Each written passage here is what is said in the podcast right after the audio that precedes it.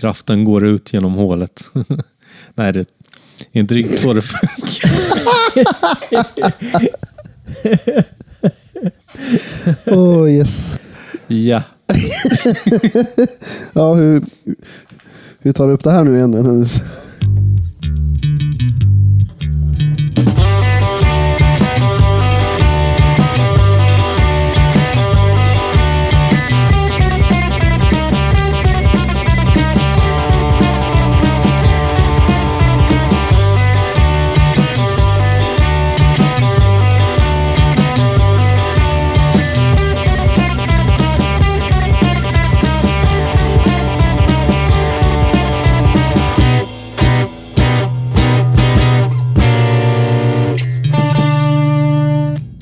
Trycka. Jaha, jag har redan tryckt på rec. Det är naturligt. Ja. Ja, men hej och välkomna till eh, Skateboardpodden. Ett nytt avsnitt eh, där vi intervjuar Mika Edin. Tyvärr så kan inte Mattias vara med den här gången, eller hur? Nej, jag är frånvarande faktiskt. jag är på frånvarolistan. Eh, om ni undrar varför ni ändå hör Mattias nu så är det för att eh, vi spelar in efter att vi har spelat in. Så det är sån magi man kan göra i poddvärlden. Ja, man kan till exempel spela in efter man har spelat in det riktiga avsnittet. Och så Anledningen till det är att eh, Mattias är lärare. Jag, Dennis Shopovic, jag är inte lärare. Så Mattias är van vid att nämna massa namn, rabbla upp klasslistor och sånt. Men vi har en annan lista. Eh, vi vill tacka alla så hjärtligt mycket för alla Swish-pengar som har kommit in. Eh, det har resulterat i ja, ny mixer och sånt som ni bland annat kan se på vår Instagram. Shoutouts och big up yourselves till, eh, till Fredrik Angvar, till Elias Sjöblom, Erik Hede, Johan Persson, Marcus Gustafsson, Erik Schäder, Martin Ottosson, Mats Finnäng, Hans Koreus med reservation för uttalet på efternamnet, Jonas Peterström, Oliver Strid, Anders Gustafsson, David Rånman, Tobias Söderlund och Ludvig Mats. Sanna föredömen i skateboard och podcastvärlden. Tusen miljoner tack. Ja, tusen tack. Nu ska vi inte lyssna på oss längre så mycket. Jo, jag är med. ja, nej, men tusen tack och eh, det är dags för att hoppa in i Mikas avsnitt. Ja, det ska bli kul att höra Mikas Mm. avsnitt. Ja, verkligen. Ja. Det var jag som har spelat in kan bara säga att ja, men det här var riktigt, riktigt bra som vanligt. Det kan jag tänka mig. Men låt oss gå över till Mikas avsnitt. Varsågod. Men då sitter vi här i skatteskrapan. Eller studentskrapan som det heter hemma hos Erik. Eller inte, får vi outa var du bor någonstans? Ja, det är helt lugnt. Ja, vi sitter här hemma hos eh, Erik Abrahamsson som är min bisittare och eh, kommer vara med och fråga ut vår gäst om allt möjligt. För att ni är ju gamla kompisar. Ja, precis. Så jag vill säga hej och välkommen till Erik Abrahamsson. Ja, tackar. Det här, det här ska bli kul. Det blir inslängd som bisittare. Jag tror inte du vet vad du gett in på nu. Nej. Jag vill hälsa vår gäst eh, Mika Edin. Välkommen till Skateboardpodden. Tack så mycket Dennis. Det är en ära att få vara här. Ja, hur känns det? Det känns bra. Ja. Och eh, vi kan ju bara börja med, vad, vad hände för bara två timmar sedan? Vi har varit i Obsan och kört Game of Skate. Mm. ES Game of Skate. Och du tog bronset. Bromsen, bro, bromsen var det. Precis. Ja. Skön comeback. Ja, det var kul. Det var första gången jag tävlar på väldigt länge, om man nu kan kalla det tävling. Så det var, det var väldigt kul. Det var otippat att jag Ja. tog mig så långt. Ja, ja, men kul. Vi skulle egentligen spela in på en annan plats, men eh, vi fick ju vänta lite för att du kom ju så långt upp i Ja, just det. kval, eller vad heter det? Gru ja, Final- final med. Ja, precis. Men vi ska börja med att backa i tidslinjen. Hade Mattias varit här så hade han sagt, nej vänta lite Dennis, det där är inte tidslinjen. Så att nu får du vara det Erik, tidslinjepolis. Tidslinjepolis. Ja, Okej. Nej, det är faktiskt jag som är det. Ja, Okej. Ja. Eh, Men vi kan ju börja med, hur gammal är du? Jag är, eh, fyllde 33 för en månad sedan. Typ. Ja. Och eh, var växte du upp någonstans? Jag växte upp i en liten by i Norrland som heter Näsåker. Det är ingen som känner till. Om någon frågar vart är det ifrån? Näsåker? Nej, ingen aning. Mm. Så får man förklara lite. Men eh, ja, Det låter ju mer någonting som är från Halland eller något sådär söderut. Ja, kanske. Ja, Det men, en liten by kanske. Jag tror inte ens det är tusen invånare. mm, Ja, det är ju inte stort. Nej. Bageri och ett Coop. Ja, Mm. där går inga lokalbussar. nej, det kan man glömma. Vi liftade när vi var små. Det var så vi tog oss fram. Ah. Vad, vad är den största staden i närheten? Eh, Sollefteå är kanske inte största, men den närmsta Mm. i alla fall. Det är fy, fyra mil dit. Ja. Sollefteå. Det, alla tror att man menar Skellefteå, men Sollefteå heter det. Mm. Var, eh, vad var dina första barndomsminnen från att växa upp där? Mm. Ja, det var väl eh, första barndomsminne. Jag tror det var någon gång när, när jag började skejta. nog typ ett av de första minnena jag har, eller som är så Mm. klart. Och jag började skata. Alltså, jag har ett tidningsutklipp från 1989 när, när vi står alla och droppar in på minirampen där. Så 1989 tror jag jag började skata. Så det är Mm. något av de första minnena jag har. Fan, det är ändå rätt tidigt. Då började du, hur gammal var du när du började? Ja, jag är född 85 då, så jag var fyra år. Och jag- Wow. Jag räknade på det nästan så att jag har skatat i 30 år nu. Och Martin sa det också, jag har skatat i 30 år. För jag Ja. tänkte, han har ju skatat så, så länge. Sen så kom jag på att jag har ju skatat lika länge som honom, även fast jag Ja. är 10 år yngre. Ja, vad roligt, för du känns ju generationen Ja. yngre om man säger så. Eh, men hur kom det sig att du började åka skateboard? Var det... Det var... Eh, det var min granne Arne, barndomsvän, som eh, han hade fått en bräda och så tyckte alla våra föräldrar där på gården när vi bodde att vi måste ju ha någonstans att åka. Vi samsades alla om hans bräda till att börja med. Men så då byggde de en miniramp i alla fall, våra föräldrar och grannarna där Mm. på våran gård. Och det fanns ju inga, inga, ingenting att skata på i hela Norrland i princip. Så Mm. det kom folk från hela, hela Norrland och skata, skatade på våran gård. Då. Men då var det än så länge bara en uh, urramp. Jag visste inte att man måste ha en botten. Eller Mhm. Våra Mm. föräldrar som byggde den då visste inte att man behöver en botten. Så det var bara liksom som en halvramp, en måne liksom. Mm. Och, men sen så fick de nytt på det att man måste ha en botten igen så då byggde vi om den och byggde ut en botten och kapade den lite också för den var ganska så hög i början. Alltså mer mot värten. Ja, Ja, det var därför jag bara, hur var böjarna då? Om ni hade en urramp liksom. var alltså, det som en jag, jag, halvcirkel liksom? ja, det var ju liksom som en, ja, en miniramp helt utan botten så det var bara vikingagunga. Man stod Mm. där och pumpade i vikingagungan i timmar liksom. Det, det som är kul med sådana är att man lär sig pumpa direkt liksom. Ja. Kommer igång. Men sen så, sen så byggde de om den som sagt och kapade ner den, satte i en botten och i början hade vi plastkoping kommer jag ihåg. Men det åtgärdade de också med riktig koping till slut. Och sen eh, blev den faktiskt riktigt bra. Det är en av de roligaste, bästa miniramperna jag har skatat. Men jag vet inte, det är kanske för att man har så mycket minnen från det. Men Mm. Rampen hemma. Rampen Den är- den är- hemma, ja, precis som alla säger, en- rampen hemma. Finns den kvar? Nej, den, eh, den eh, upptäckte den när vi var uppe och hälsade på för några somrar sedan att de har rivit den. Så nu står, den, Mm. står det tomt där, där den stod tidigare. Ja. Ja, det är ju svårt att hålla en träramp i bra skick i många år. Ja. Vi byggde, byggde mycket flat curbs och sådana grejer också på den rackliga asfalten som fanns där. Mm. Men det var en eh, tant som ägde området där. Hon, vi frågade vad du har gjort av våran flat curb och så. Den ligger i min öppna spis. Den. så hon eldade upp våran flat curb där. Ja. Oj. Men du pratar om att du växte upp på en gård. Växte inte du upp i någon sorts kollektiv där uppe?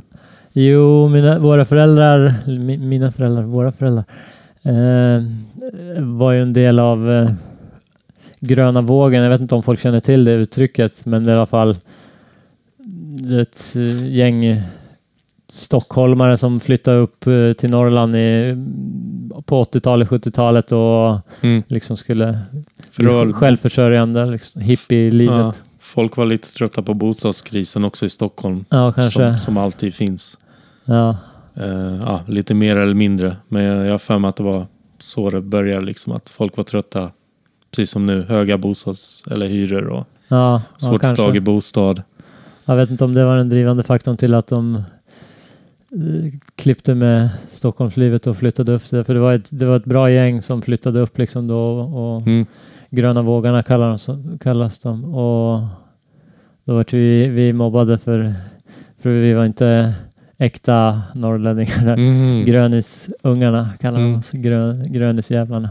Mm. Men Så- har så här många, alltså ni, ni var väl egentligen skitungar ni som bodde där och hittade på hyss. Ja, det är väl klart, men alla är väl skitungar när man är små. Man, Ja, man ja. hit- hittar på hyss, det är det, det, är det ungar gör liksom. Ja, det- Säg en unge som inte gör det. Ja, Men jag kommer ihåg en historia om en banan och fiskelina. Ja, vi gjorde allt möjligt. Vadå banan? Den, den kommer jag inte riktigt ihåg men vi brukar knyta fiskelina med rutten frukt över vägen så kommer bilarna och kör. sådana grejer. Och, ja, men vi fick skiten för allting där, vi grönisungar som de kallas. Så, och då tänkte man så här, "Va- varför ger de oss skiten för allting? Och vi blir anklagade för allting. Mm. Men sen så när man tänker efter, det var ju vi som gjorde allting också, så jag vet inte varför man, eh, man, eh, man eh, hävdade att de skyllde på oss hela tiden när det var vi faktiskt. Mm.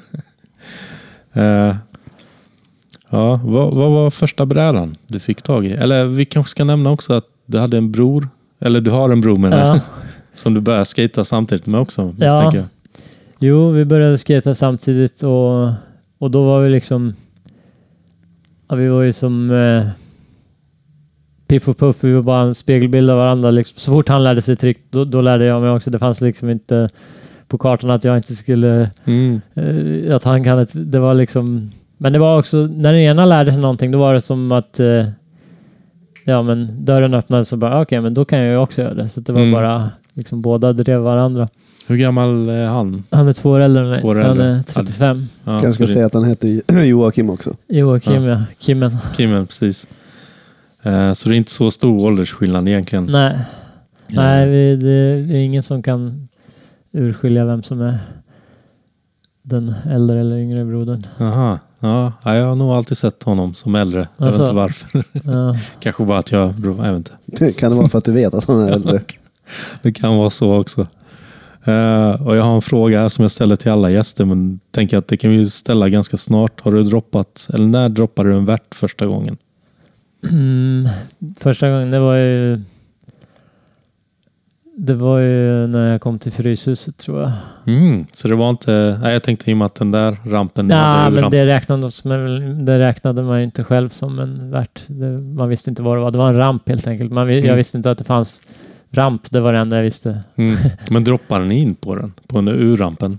Ja, jag, nej, jag tror aldrig jag droppade in. Då hade jag Mm. inte lärt mig att droppa in förrän, förrän vi byggde om den. Ja. Men hade en platå på rampen? Alltså, Ja, ja. en, det fanns platå och allt möjligt. Plastkoping. Mm. Men vi, hade, vi byggde sen, eh, som man kallar det idag, roll-in. Eh, var det också på eh, typ Mm. en platta av rampen var en roll-in. Men vi visste inte vad någon... Vi visste, ja, som sagt, ramp det var allt man visste. Alltså- man visste inte om det var en miniramp. Men roll-in kallar vi i alla fall för mjukstarten.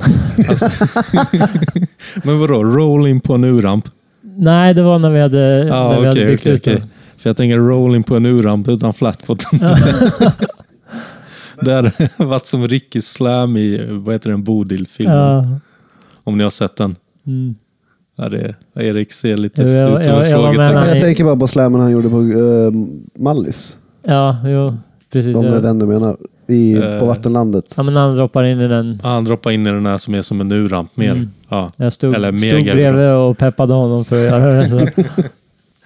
hemskt. Eller alltså inte att du peppar honom. Men, Men alltså, ja, där när du pratar om mjukstarten. Ja. Ni var väl ganska isolerade så ni hade ju ni hade väl egna namn på varenda trick? Jo, men precis. Som, eh, man visste inte att det hette roll-in. Det, det hette mjukstart. Och, och sen, alltså nu... Jag tror jag skatade kanske fem sex år innan jag såg min första skatefilm. Eller innan jag såg någon annan än Mm. de som bodde i byn skata. Liksom. Ibland Mm. kom det ju folk från andra ställen när de hade hört att det fanns en ramp Mm. där. Så det tog ju ett tag innan man...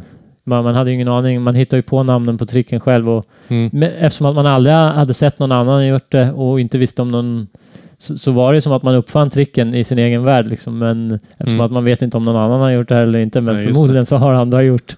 Ha- Hade ni, tricken. hade ni några roliga, eller har några roliga exempel på tricknamn? Ja, Rock'n'Roll to Fake det hette Hangover. och sen eh, Up to Tail, det var liksom droppställning. Nej, droppställning kanske var när man ställde sig där och droppade in. Det var alltså en axeldroppställning, det var axelstål och, och sen med brädor också. Brädorna, då var det... Jag började skata på en sån old school bräda. Mm. Och, men först så hade jag en sån, då var det old school-brädan, det var, det var en skateboard och sen så var det proffsbräda, det var, det var liksom, det var det man kallar en riktig bräda och de som är shapade som dagens brädor. Mm. Eller nu börjar ju brädorna shapas åt alla håll och kanter, men så som brädorna Mm. med tail och nose, det var proffsbräda och sen var den andra var bara en jag vet inte vad man kallar det, bräda. Och sen var det Mm. kommunalbräda. Det var en... jag vet inte varför vi kallar det men kommunalbräda i alla fall. Det var en sån old school-bräda fast lite plastigare variant som du köper på Mm. Stadium eller vad det med en sån puck på tailen. Och... Mm. Hawaii-bräda kallar vi det för. Okej, ja, kommunalbräda kallar vi det för. Alla har sina namn. Jag tycker Hawaii låter lite mer exotiskt än kommunal. Ja. Men vad var första brädan egentligen? Var det någon... Alltså, min första bräda var ju en kommunalbräda som sagt. Men sen så fick jag Arnes bräda. Då. Arne han som var den grannen som, eh, som startade hela boomen eftersom att han var den första som fick en bräda. Mm. Så fick jag, eller köpte väl hans gamla bräda som var någon sån old school variant med Alltså den vägde säkert 10 kilo. Det var Mm. sån Everslick tror jag det heter och så rails och sen tror jag det var någon sån puck på den också. Och sen var nosen var liksom förstärkt med någon slags eh, plåthölje för att den inte... så den vägde som sagt säkert 10 Ja. kilo. Men jag kommer ihåg Kimmen, min bror, hade, han hade en, hans första var en, tror det var Powell Peralta eller vad Ray Barbie-bräda, den Mhm. med Korten? korten, Ja. precis. Så, så var lite avundsjuk på honom. Ja. Men sen så, mm, eftersom att min var inkörd och sliten och vägde 10 kilo. Men sen så fick jag köpa Tryggves bräda som var en kille som växte upp med det som var, han är no, några år äldre och han var han var liksom den man såg upp till som, som kunde alla tricken. Han, han hade nog sett skatefilmer men det hade inte vi. Mhm. Men så fick jag i alla fall köpa hans gamla bräda komplett, en proffsbräda då, Mm. med tail och nose fast det var inte så mycket nose kvar på den tror jag för den var rätt sliten. Mm. Men pappa svarvade till den där, eh, pappa är händig så han svarvade till den där så den såg ny ut i alla fall. Men tailen, var väl, tailen och nosen var väl några decimeter kortare än vad den skulle vara. Ja. Men du var kanske inte lika lång då heller? Nej. den Tiden, så att det... Men i, för att tillägga så lärde jag mig kickflip på, på old school-brädan som vägde 10 kilo. Mm. och jag vägde förmodligen inte mer än 10 kilo själv då, så Ja. det var ganska... det jämnade ut sig. Ja. Vad, eh, ja, vi var lite inne på det innan, men eh, en fråga jag har och jag vet inte om du lyssnade på Martins avsnitt så, så nämnde Mattias att eh, i Norrland så, så trodde de att Natas kunde pumpa upp sin ollie genom att dra foten inte bara en gång utan flera gånger. Ja, okej, och jag hörde det där, men eh, då ska vi till, eller som jag sa innan, att jag hade inte sett någon, någon annan skata mer än de som, vi, Mm. som fanns i den byn då. Det var någon gång jag var hemma hos vår kompis Tryggve då, som sagt, som eh, var några år äldre och fick se en skatefilm där. Det var nog första gången jag såg en skatefilm. Det var väl någonting han hade... Mm. Vet du vad det var för någon? Nej, ingen aning. Det var nog kanske något inspelat från nå, Lilla Sportspegeln eller någonting. Men eh, ja, sen började ju Edge TV tror jag där och då liksom kunde man, då satt jag med VHS-spelaren och spelade in all, Mm. varenda avsnitt. Men det är ju då- ganska långt fram i tiden. Ja, det, är- det är ganska mycket senare, men så att, ja, som sagt, jag hade kanske skatat i fem sex år innan jag såg, såg den första skatefilmen. Nu, Wow. nu de flesta som börjar skata har ju sett tusen skatefilmer innan de ens Mm. vågar ställa sig på en bräda. Men, men hur, vadå? Så i fem sex år var du isolerad från, Ja, Från men i skateboard, princip. eller från övriga skatevärlden? Ja, jo, men i, i princip så var man helt isolerad. Ja. Men, men någon kontakt, jo men fansport, skateboard kom väl där någon gång också, men det kanske också var en lite Men det är senare. också 95 Ja, tror jag. Eller nog 96 lite senare. till Men, ja, men då i alla fall, någon- 95, då började man ju liksom bli lite större och Mm. Jag vill säga, du var ju bara Ja, fyra någon- år så att eh, du Ja. kunde inte ens läsa. Ja, så lite, då, då satt man ju mest på brädan och pumpade och mm. så, så lite senare men så... För det var inte så att du hade uppehåll utan du var... Nej, nej, nej. alltså jag tiden. Jo, man hade uppehåll eftersom att jag bodde i Norrland och hur många månader är det snö om Mhm. året? Så då åkte man ju skidor eller pulka eller snowboard på vintern och sen så fick man skotta fram rampen. Mm. Jag fyller år, fyller år den 28 mars och då kommer jag ihåg att vi brukade alltid, då brukade det gå att skotta rampen så att man kunde skata då runt. Mm. Det är ändå ganska bra för att vara Norrland. Ja, så I långt upp också. Vad finns det mer att berätta om den isoleringstiden? Mm. Ja, isoleringstiden, man var ju ganska mycket av en alien eftersom att man har varit isolerad där. När man kom till Stockholm då och på besök eller någonting och fick skata frysen eller någonting sånt för Mm. första gången så var man ju ganska mycket av en alien eftersom man hade ingen aning om de sociala koderna eller någonting. Vad man skatade ju bara.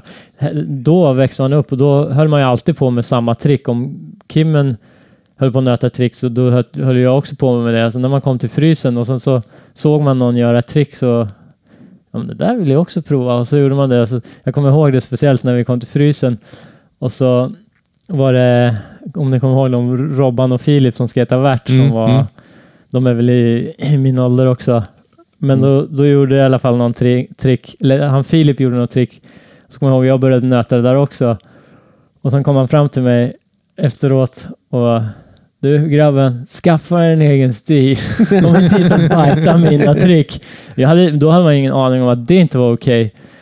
Men eh, eftersom att man nötte alltid tricken tillsammans. Mm. Men sen så när, det, när, man, när man tog någons trick som man, om man Mm. inte kände människan då... Mm. Men var det här före eller efter du flyttade till Sundsvall? Ah, jag kommer inte ihåg om jag... Då, då bodde jag säkert fortfarande i Näsåker.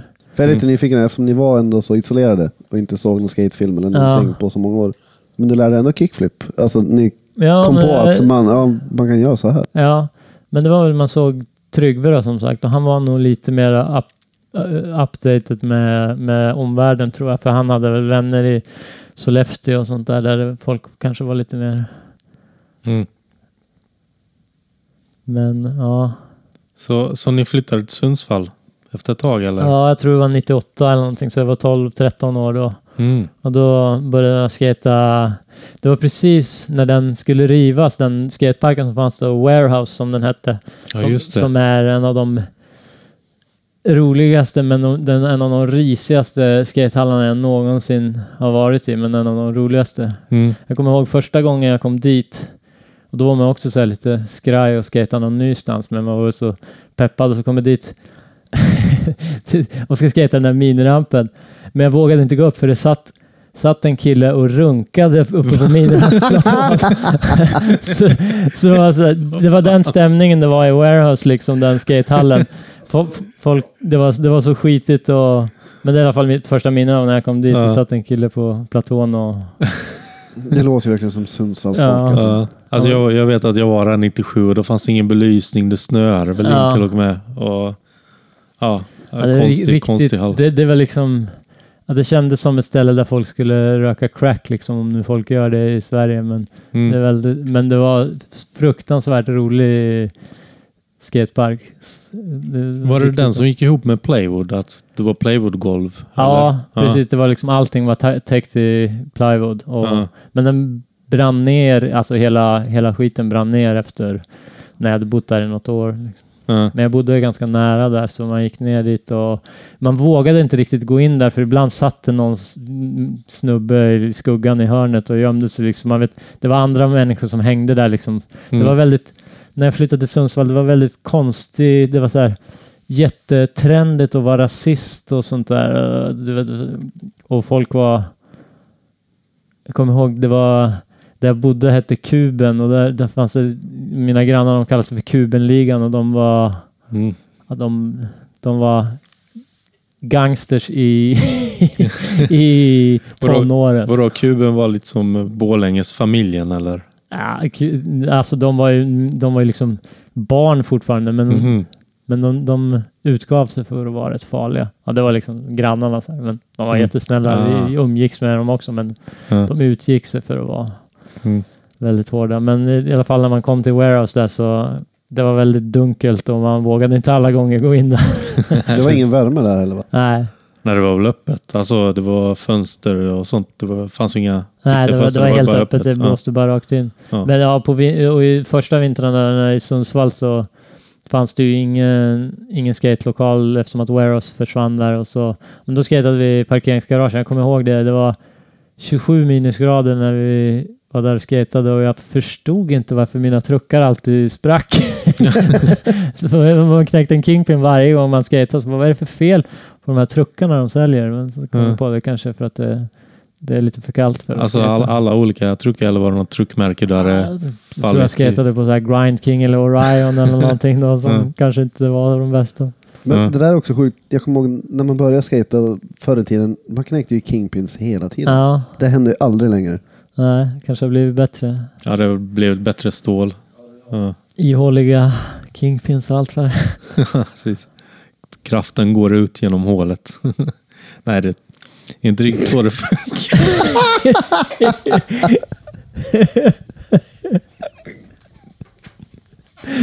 Oh, yes. Ja. Ja, hur, hur tar upp det här nu igen? Ja. ja, vad är vi i tidslinjen? 98? 98 skulle jag väl tro då när man kom till Sundsvall och... Ska jag ta om det där? Nej, ja, nu får du göra det. Ja, men eh, jo, jag är väl någonstans vid 98 i tidslinjen nu tror jag. Mm. Och då hade jag precis flyttat till Sundsvall så min mamma, min mamma och pappa skilde sig där och så mamma, Mm. Jag, tror, jag tror att hon ville att vi skulle flytta dit för att vi skulle få lite möjligheter att, skata och göra lite annat än att bo i den där isolerade, isolerade Mm. hålan då. Mm. Vilket var fantastiskt, jag älskade den isolerade hålan. Men man var ju lite alien som sagt när man Ja. kom till andra. Som valde Sundsvall med den fina skateparken. Ja, precis. där man inte vågar gå in. Ja. Men eh, så då blev det parkeringsgarage och mer street för det, för du är ju egentligen då rampåkare från början. Ja, jo, det ska man ju tillägga också att ka- kanske för jag- första, som jag sa, jag såg inte en skatefilm på fem år, men första fem, sex åren så skatade ju ingenting annat än miniramp heller, förutom på den flatkurben som blev uppeldad efter ett tag. Mm. Och sen så, ja, lite risig asfalt, men så... Men kickflip, det hann man lära sig i alla fall. Stillastående mestadels tror jag. Mm. Hur var det första ollin? Kommer du ihåg den? Ja, jag drog inte två gånger i alla fall. eh, jo, men första ollin så... Det var när jag hade fått köpa Tryggves bräda, där, den Mm. proffsbrädan. Då, då kunde jag olla... Vi ollade, liksom, man ollade över saker. Mm. Jag vet inte om man gör det nu, men då var det i alla fall, man la upp en planka på en planka på en planka och så ollade man, ollade man högre och högre och sen så var det brödbackar, kommer jag ihåg, det var det vi ollade över. Brödbackar och sen la man några plankor på det för att få det lite högre. Sen brödbacken på, på, på andra ledden så de blev Mm. på hö, höga kanten och sen, sen men sen när jag kom till Sundsvall då var det nog mera last, lastkajer, varuintag Mm. som eh, man skulle åka ut för Mm. och göra kickflip utför sånt. Jag kommer Mm. ihåg när jag kom till Sundsvall så så bara wow, det är så mycket skatespots här. Jag var helt, helt chockad, men nu i dagsläget, vad var det för skatespots jag såg egentligen? det, det finns inga skatespots i Sundsvall. Sundsvall är en dålig stad att då åka skateboard i. Ja, då var jag helt lyrisk för det fanns liksom ICA-kanten och lastkajen bakom posten och sånt där som... Mm. Och det fanns asfalt. Ja, precis. Asfalt. Och gråsuggor. Gråsuggor, ja. Men sen någon gång flyttade du till Stockholm också. Jag bodde väl i Sundsvall, det kändes som en lång period, men jag bodde bara där i, i sjuan, åttan, nian och högstadiet. Sen Mm. så eh, med nöd och näppe kom jag in på skateboardgymnasiet. Tack Mark Pullman och Mm. Love Enroth som var lärare då. Ni fick köra audition, eller hur var det? Ja, men det var lite så, men jag tror inte det hade så stor, spelade så stor roll. Nej. eh, Det egentligen, men... Ja, men jag men, hade men visste du det då? Jag menar, eller var du nervös när du ska köra audition? Nej, det var jag nog inte. Jag, jag kommer också ihåg det, för när jag sökte så... Ja, Vi var, vi var nog på samma intagning. samma Jag tror jag var året efter, för jag hade gått ett år redan. Ja, okej, och var där kanske. och man bara såhär, oh shit. visa upp skateboard. Ja. Det var nog mer bara för att de ville känna vibben om de kände att det var någonting man brann för. Inte Mm. liksom, okej du kan göra kickflip axel Tesla. Det var nog inte Al- så. Alltså de förklarade att det, ja, men nej, det, nej, det, de behöver sa inte... ingenting. Nej, man du- kom, nej, han du- kom dit och så skatade man bara som vilken dag som helst. Liksom. Ja, Jag, jag minns inte ens om de sa någonting. ja. Ja, för i mitt huvud så ser jag ett idolbord. Alltså nej, nej, så var det verkligen nej, inte. Det var, det var Du ett kom helt gäng. Det var två dagars intagning och sen Ja. bara skatade alla så här. Så stod de och kollade på och sen var det intervju typ. Ja. Mm. Men då blev du intagen och... Eh, Ja, jag kom in, jag, jag kommer ihåg eh, min lärare då, när jag gick i nian. Vi satt och pluggade upp alla. För hon visste verkligen hur mycket jag ville komma in på skate, skateboardgymnasiet. då. Så vi satt där och ja, hon liksom såg mellan fingrarna med allt, allt vad betyg hette tror jag för Mm. att få, få mig att och komma vidare. Så vi satt där och ja, lyckades till slut få godkänt i allting. Och så, ja. jag tror det var, det var nog that's it, godkänt i alla ämnen men inget bättre än det. Mm. Jag måste vara, för jag kommer ihåg, du har berättat en historia för mig att din lärare hämtade dig hemma när du skolkade. Ja, Eller jag kommer ihåg, jag fel då? Eller? jo, jag var lite skoltrött där så, så jag gick inte till skolan. Skolan, jag orkade liksom inte riktigt så där trött som man är när man är i tonåren. Mm. Så till slut så kom min lärare och hämtade mig. Det plingade på dörren. Så bara, vem, vem är det som plingar på dörren? Och så, så står han där och bara, nu ska vi till skolan. så det, var, alltså, det, är, det är väldigt vackert gjort faktiskt. Ja. Och då vågade jag inte trotsa längre så då följde jag med till skolan. Ja. Så att du var inte riktigt en A-student eller vad man säger idag? Nej, jag, jag ville ju inte göra något annat än att åka skateboard och det var det Mm. enda jag... Hur, hur tänkte du då liksom, precis innan du började skategymnasiet? Var det liksom proffsdrömmar? Alltså jag, jag tror aldrig jag haft någon sån här jag ska bli proffs, några sådana drömmar. Det var nog mer bara att jag vill åka skateboard och jag vill inte Mm. göra något annat. Det var det enda som fanns i mitt huvud. Mm. Jag vill åka skateboard och, och som sagt så, så brydde jag mig inte om vad någon annan sa. Jag gjorde, jag gjorde det liksom skolkade för att åka skateboard tills läraren kom och hämtade den. Men eh, och jag tänkte aldrig riktigt på konsekvenserna eller att, att du kommer alltså inte lyckas eller du kommer lyckas. Det var mer bara nu åka skateboard, det är det jag vill göra. Och sen så gick det väldigt, väldigt bra. Mm. Sa lärarna någonting? Ja, men det där, det där kommer aldrig bli någonting. Var du motarbetad av någon i skolan? Mm. Nej, inte direkt. Det är väl kanske pappa någon gång kanske har sagt ja, du vet att det där kan du inte hålla på, på med hela livet. men men eh, det var jag väl väl, väl, väl medveten om. Men jag ville ju, jag, jag, jag njöt ju så mycket av att göra det just då. Det var, jag, Mm. tänkte, jag tänkte aldrig på framtiden, att i framtiden ska jag bli proffs. Jag tänkte att nu vill jag åka skateboard. Jag vill absolut inte gå i skolan. Liksom. Mm. Sen så var det ju bra att jag kom in på skateboardgymnasiet så att jag hade en, en, eh, någonting som triggade mig så att jag kunde gå till skolan. Mm. Men därmed inte sagt att jag var, jag var inte bra i, i övriga, övriga ämnen. Hade du något favoritämne då som du glänste i? Eh, rast. Rast. du hade femma i rast. Ja,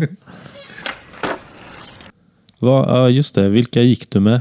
Vilken klass gick du med? jag gick ju, jag började ju med, eh, ska se, det var, vilka gick i min klass? Det var jag och Johan Florell och sen, eh, vilka var det? Det var Chippen och jag vet inte om folk vet vilka det här är. Chippen och Robin och Julian Schneider och Samuel och sen så var det jag tror, jag, jag tror Louis Marnell gick i vår klass också. Han Mm. hade gått om något år där. Mm. Och sen klassen över då var ju Spengan och Ola och min bror och Olof Förnsten och, Mm. och det gänget. Men sen så, så även där så funkade det väl inte så jag fick gå om en klass. Och då började jag med Sebbe Bolinder och Jonas Dalesjö och vilka Gunners. Ja, Gu- Gunesh gick också i min klass. Mm. Jag skulle ha gått den klassen. du För jag, skulle- jag kom ju in men Ja, det slutade med att jag aldrig gick. ja. Så då hade vi hamnat i samma klass. Men Mm. Vem var det som var lärare? Då var det Mark. Först var det Mark och Love och Love vi, Love togs väl som en elev också. När vi skulle gå och bada på Eriksdalsbaden så frågade de vart är din lärare? Nej, men jag är läraren. Men eh, det var ingen som trodde det och då trodde han. Eh, Men ja, det var Mark och Love. Sen så slutade Love efter ett tag och då var det Mark och Tobbe Holm. Och sen så slutade Mm. Tobbe, då var det Bemo. Mm. Så många lärarbyten där. Ja, Men eh, ja. men jag hade önskat, önskat att jag hade gått kvar så länge, gått om så många klasser så att jag hade haft Martin, i, Martin som lärare. Ja. Men det hade varit ganska många. Han behöver väl lite Ja, senare. det är nog några år. Ja. ja, du hade kunnat fortsätta hela livet där va? Ja. Eller? Det var en skön tid.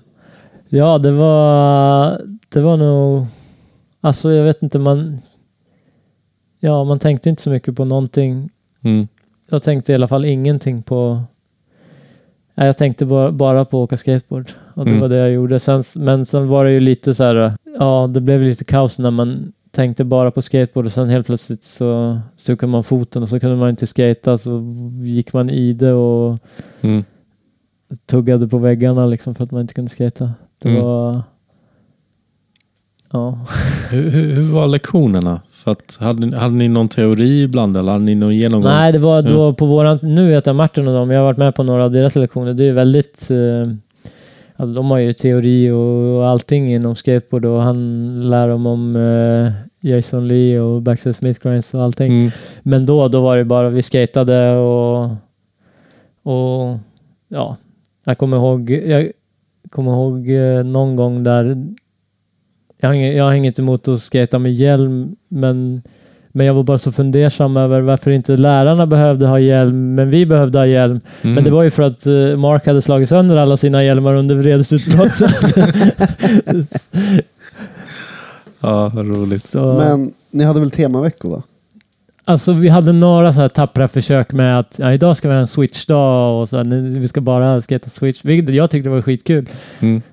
S- men det var liksom, det var typ that's Mm. it. Jag tror, jag vet, jo, vi hade något kanske försök Mm. med att ha teori, men Ja, jag, jag, jag, jag att, minns inte så mycket. jag vet att jag frågade Love, bara, ja, men se till om du vill att jag ska komma och föreläsa om freestyle. Mm. Eh, Men det blev ju sådär så, så fort det blev någonting sånt så kände jag att nu är det inte skateboard längre. Nu är det ju, mm. nu, det här är inte vad jag vill göra. Jag vill ju bara nöta mm. kickflip backside liksom. Jag vill inte sitta och, och veta vad Natas Kapas gjorde då och då, Mm. liksom vilket årtal. Det Mm. skiter ju jag i. Ja, tänk om jag hade kommit där och föreläst om freestyle. ja, då hade jag somnat direkt. Sorry Dennis.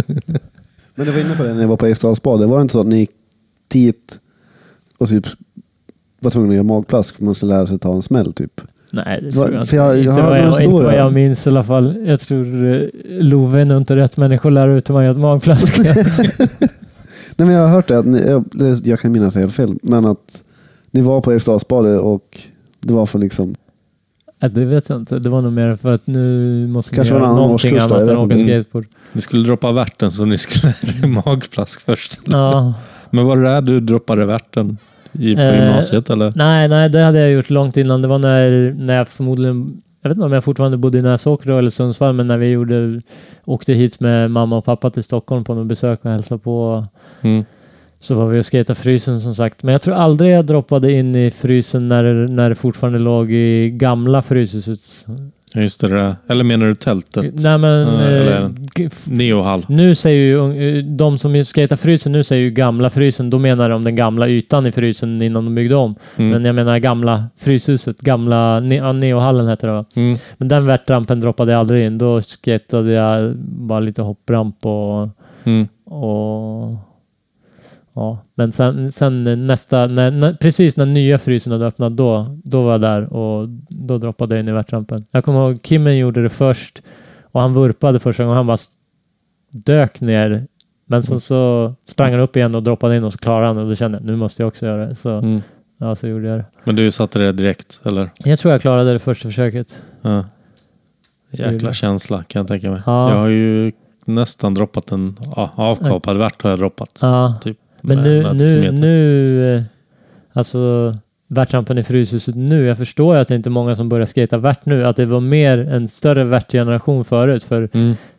det är ju ett större commitment att börja skata värt nu när värtrampen ser ut som den gör i frysen nu. Mm. Det är skitkul när man lär sig det, men eh, Men det är ett stort steg att börja skata Mm. värt när värtsrampen är så jävla stor som den är nu. Ja, men jag tänker Ja. på den... Förut, min första värtramp var ju den som Mm. stod i Björns trädgård. Ja, okej. ja. Och den var ju inte så mycket värt. Nej. Om man jämför med vad frysen är nu. Nej. Frysen nu känns det nästan en meter. Mm. Det är ett stort steg att ta från en miniramp till frysens värt. Ja, verkligen. Ja just det, det var ju som en midvärt. En ganska liten värtramp. Ja, Ja, så var den typ två plattor bred. Ja. Det, det, Jag åkte där en gång och så kom det någon och sa, som skällde ut mig för att jag hade åkt på hans klottrade hakkors i rampen. Okej. Någon Jag har också en rolig historia. Jag kommer ihåg vi var där någon gång och pumpade någon gång när vi hade varit ute och smygdruckit pilsner någon gång där på gymnasiet. Så stod, så, så, höll vi på där vid rampen och så kommer en, ställer mig och pissar bakom rampen. Och, och då kommer det någon av alla de här A-lagarna där med en mugg och vill att jag ska pissa i hans mugg. Så jag pissar i hans mugg, jag vet inte varför. Jag, han, såg, han såg ut att vilja ha, ha pisset, men så pissade Så jag har tänkt mycket på det där. Varför ville han så gärna ha mitt piss? Jag tror inte att han skulle dricka det, men jag tror han kanske, han kanske ville... Han skulle gå och göra något så pisstest eller något, sen ville han ha ett rent piss för att han skulle få... Mm. Mm. Men Det är min slutsats nu i alla fall. Men då var varför, varför ville han ha mitt piss och varför, varför pissade jag mer än gärna i den där koppen? jag, han ville ha piss och då, då pissade jag. Du bara, ja visst. ja, roligt, roligt. Men eh, hade du någon sponsor när du var på skateboardgymnasiet eller fick du någon redan innan? Ja, men då, jag kommer ihåg när jag bodde i Sundsvall så var det jag och min kompis Daniel Persson då, som är fortfarande en av de mest begåvade skaterna. jag- eh, Men strunt i det. Men han var i alla fall, han och jag, vi lämnade in någon så här sponsor med video till Team Sportia. Mm. Och så fick vi väl köpa något så här lite billigare eller någonting. Men, men, eh, men man, man, man ville ju, man tyckte det var coolt, ja men spons, B-sponsrad. så, eh, men i alla fall, det, när jag flyttade till Stockholm så, så, så, så hände allting ganska fort. Då kommer jag ihåg precis när jag flyttade till Stockholm så var det den här uh, Swedish Skateboard Series som var, var väl en av de största tävlingarna i Sverige då. Just det, Kungsträdgården. Ja, nej, det var året innan när det var i frysen. Och då, då hade jag precis flyttat till Stockholm och sen så, ja, jag vet inte, jag, så vann jag den tävlingen i alla fall och, och det var ganska stora prispengar för då. Det var så 5 000 kronor tror jag och så Playstation eller någonting sånt där och massa saker fick jag. Men i alla fall då så så var ju Krille Winter där som Mm. du känner från Ja. Halmstad som hade Precis. River Farm och då fick jag frågan om jag ville börja representera det då, så då, då, då, då var jag peppad på det. Mm. Det, det är en ganska konstig grej det där med sponsorer. Det, är, det ex- existerar ju bara inom skateboard. Menar, det är ingen... Folk på gatan när de ser att man åker skateboard kan komma och här är du sponsrad. Men det existerar ju bara i Jag menar, du, du frågar inte någon ja du spelar fotboll, är du sponsrad liksom? Det är där. Jag gillar inte ordet sponsrad. Det låter som att att eh, jag, ska, jag ska bara få för att jag är duktig, men jag ska inte ge någonting. Det är bättre Mm. att säga jag representerar. Jättekonstigt det där eh, sponsorgrejen som är inom skateboardet. eh. Mm. Men i alla fall, ja. Mm. Jag, får, jag får ändra alla mina frågor här som kommer. sen. Jag, jag bara spinner vidare. Men strunt i det. det. Då började jag i alla fall representera River Farm, Mm. vilket eh, är ett coolt skatemärke. Krille Winter, en Mm. härlig Vilka var det mer som körde för entreprenör. River Det var, jag, det var jag och Spengan och Koffe Hallgren som körde för eh, River Farm då. Så kommer jag ihåg det då. Efter den tävlingen så åkte jag och hälsade på Koffe Hallgren i Kalmar där och skatade med hela Kalmar-crewet och med Tobbe Eriksson och, Mm. och Koffe. Och det, var, det var riktigt kul där och så fick jag se deras skatefilm som de hade gjort. Den Kalmar 2001 tror jag den hette. Mm. Som Den var en bra. rik- riktigt bra skatefilm för att... Eller än idag är det en riktigt bra skatefilm. Mm. Ja, roligt. Mm. Eh, men sen, vad hände efter River Farm? Eh, just det, då startade ju Mark Metric Skateboards som... eh, ja, jag vägde lite där. här. Mark, Mark eh, ville att jag skulle köra för dem och... Mm. Var lärare samtidigt? Ja, Mark var lärare och det, känd, det kändes kul. Han, han hade väldigt höga ambitioner och det kändes kul så jag, jag hoppade på det. Mm. Och jag vet inte hur långlivat det var men eh, Jag kommer ihåg, ihåg i alla fall efter det, jag körde för Metric ett tag och, och sen så skatade jag ganska mycket med, jag skatade väl mycket med alla, men med, med Martin i alla fall. Och så sa han det någon gång, för han jobbade för Wii och de skulle börja ta in stereo, stereobrädor och det är väl Mm. liksom Jason Lees märke. Martin, det är klart du köra för stereo. Och så, så sa han det någon gång. Då Vill du, vill du köra för stereo som bla bla bla Jason Lee eller vill du fortsätta köra för de här papier-maché-brädorna från Metric? men, men, men de Metric-brädorna är faktiskt fortfarande några av de skönaste brädorna som jag skater på. Mm. För att de, de, ni pratade om det i Martins förra avsnitt, de var så jäkla flexiga. De var inte stenhårda som alla andra brädor. Mm. Så jag tyckte de var supersköna. Men hade inte de också den här tip performance? Tip? Nej, nej, Metric hade aldrig det. Ja, Men det kom bara, de kom bara i 7.5 och 7.75. Men i Mm. alla fall så, så ville Martin att jag skulle köra för det där stereo. Men sen så var vi... Det var någon gång jag var ute och skatade med... Det var några så här coola europeiska skatare här och de skulle till något, skata något stort. De ville, med någon fotograf så ville de skata något stort typ. Och så ja, drog vi till Vällingby-railen Mm. som förmodligen de flesta Stockholmsskatare känner till. Och så var Ante Ossiansson med och då hade de precis startat sexpack Sticks då, skatemärket. Ja. Och så sa han... I, inte Bolts utan... Nej, ja, det var väl det som blev brädmärket sen. ja. Så, så sa han det att eh, jag visste inte om jag skulle köra för stereo eller om jag skulle fortsätta köra för metric eller så. Mm. Men i alla fall så skatade vi den där handrailen. De där coola européerna gjorde väl någon lipslide eller någon boardslide eller någonting. Så stod jag och funderade på att göra en backside lipslide. Och så sa han till det att om du gör backside lipslide inom några försök så får du ett sexpack öl och en plats på sexpack. Typ. Så jag, bara, ja, men, jag gav ett försök så satt jag på typ två försök eller någonting, backside lipslide.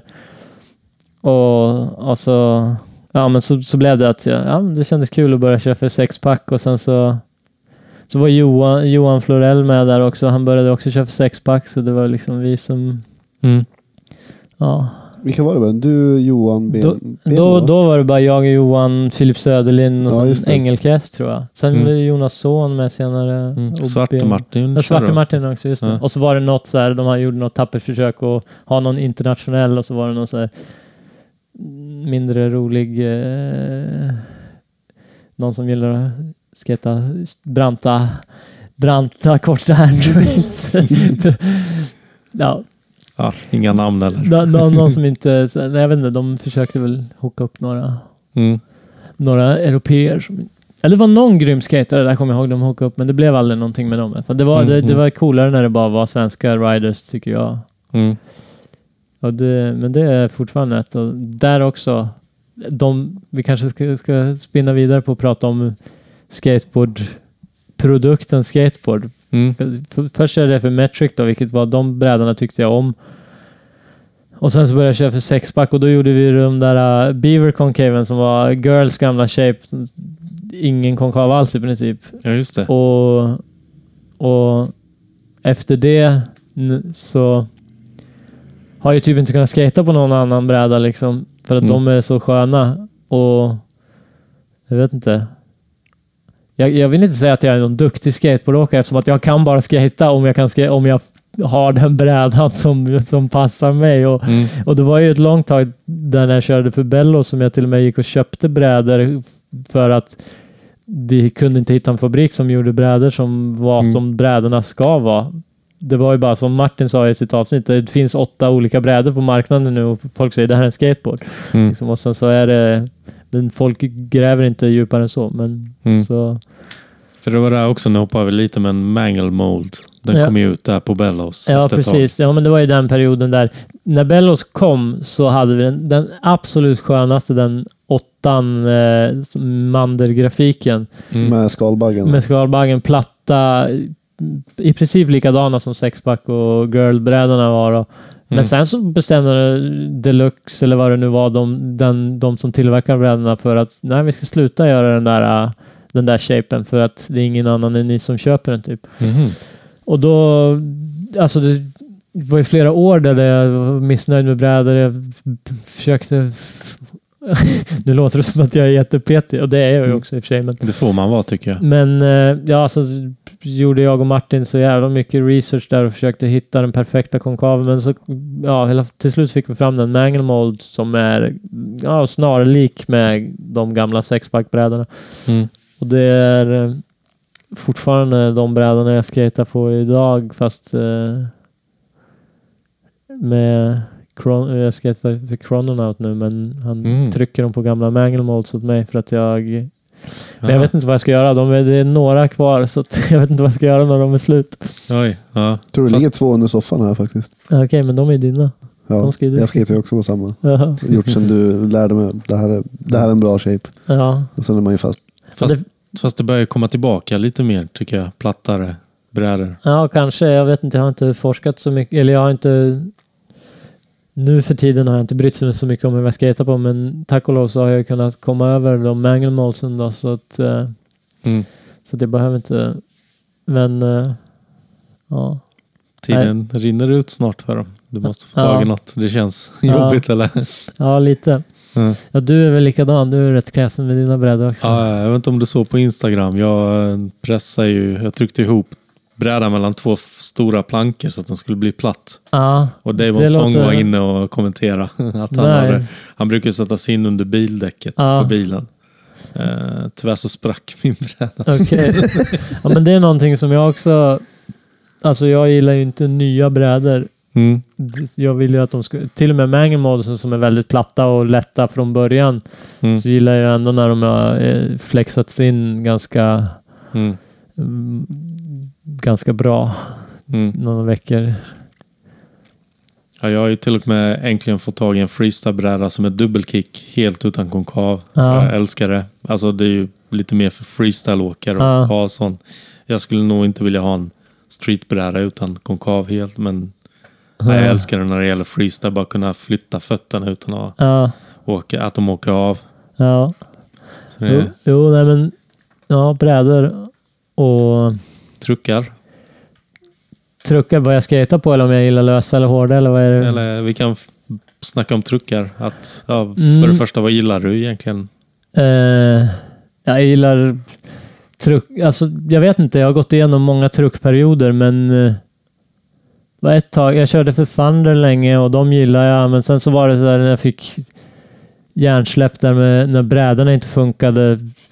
Det var inga, fick inte tag på några brädor som var platta. Då experimenterade jag med att prova andra truckar och Mm. började köra, köra lite på Indus och de var ju de var ju nice. Jag hade en riktigt bra indieperiod där men eh, och sen så, sen så, men det var nog efter när jag så köpte jag ett par Indus när jag inte längre hade och de de var liksom för höga eller någonting. Det var, det var samma som jag hade köpt men de var helt plötsligt var de annorlunda och det, jag, det, det, jag kunde inte göra en ens en gång med dem. Det var, Mm. det var, ja men så då, då trodde jag att ja, jag blivit så här dålig på att skata, jag kan inte göra någonting. Men så, så, jag kände att de där truckarna är inte bra, men så bytte jag i alla fall truckar. Jag tror jag fick ett par Ace av Ante eller någonting och helt Mm. plötsligt, oj, jag kunde ju faktiskt fortfarande åka skateboard.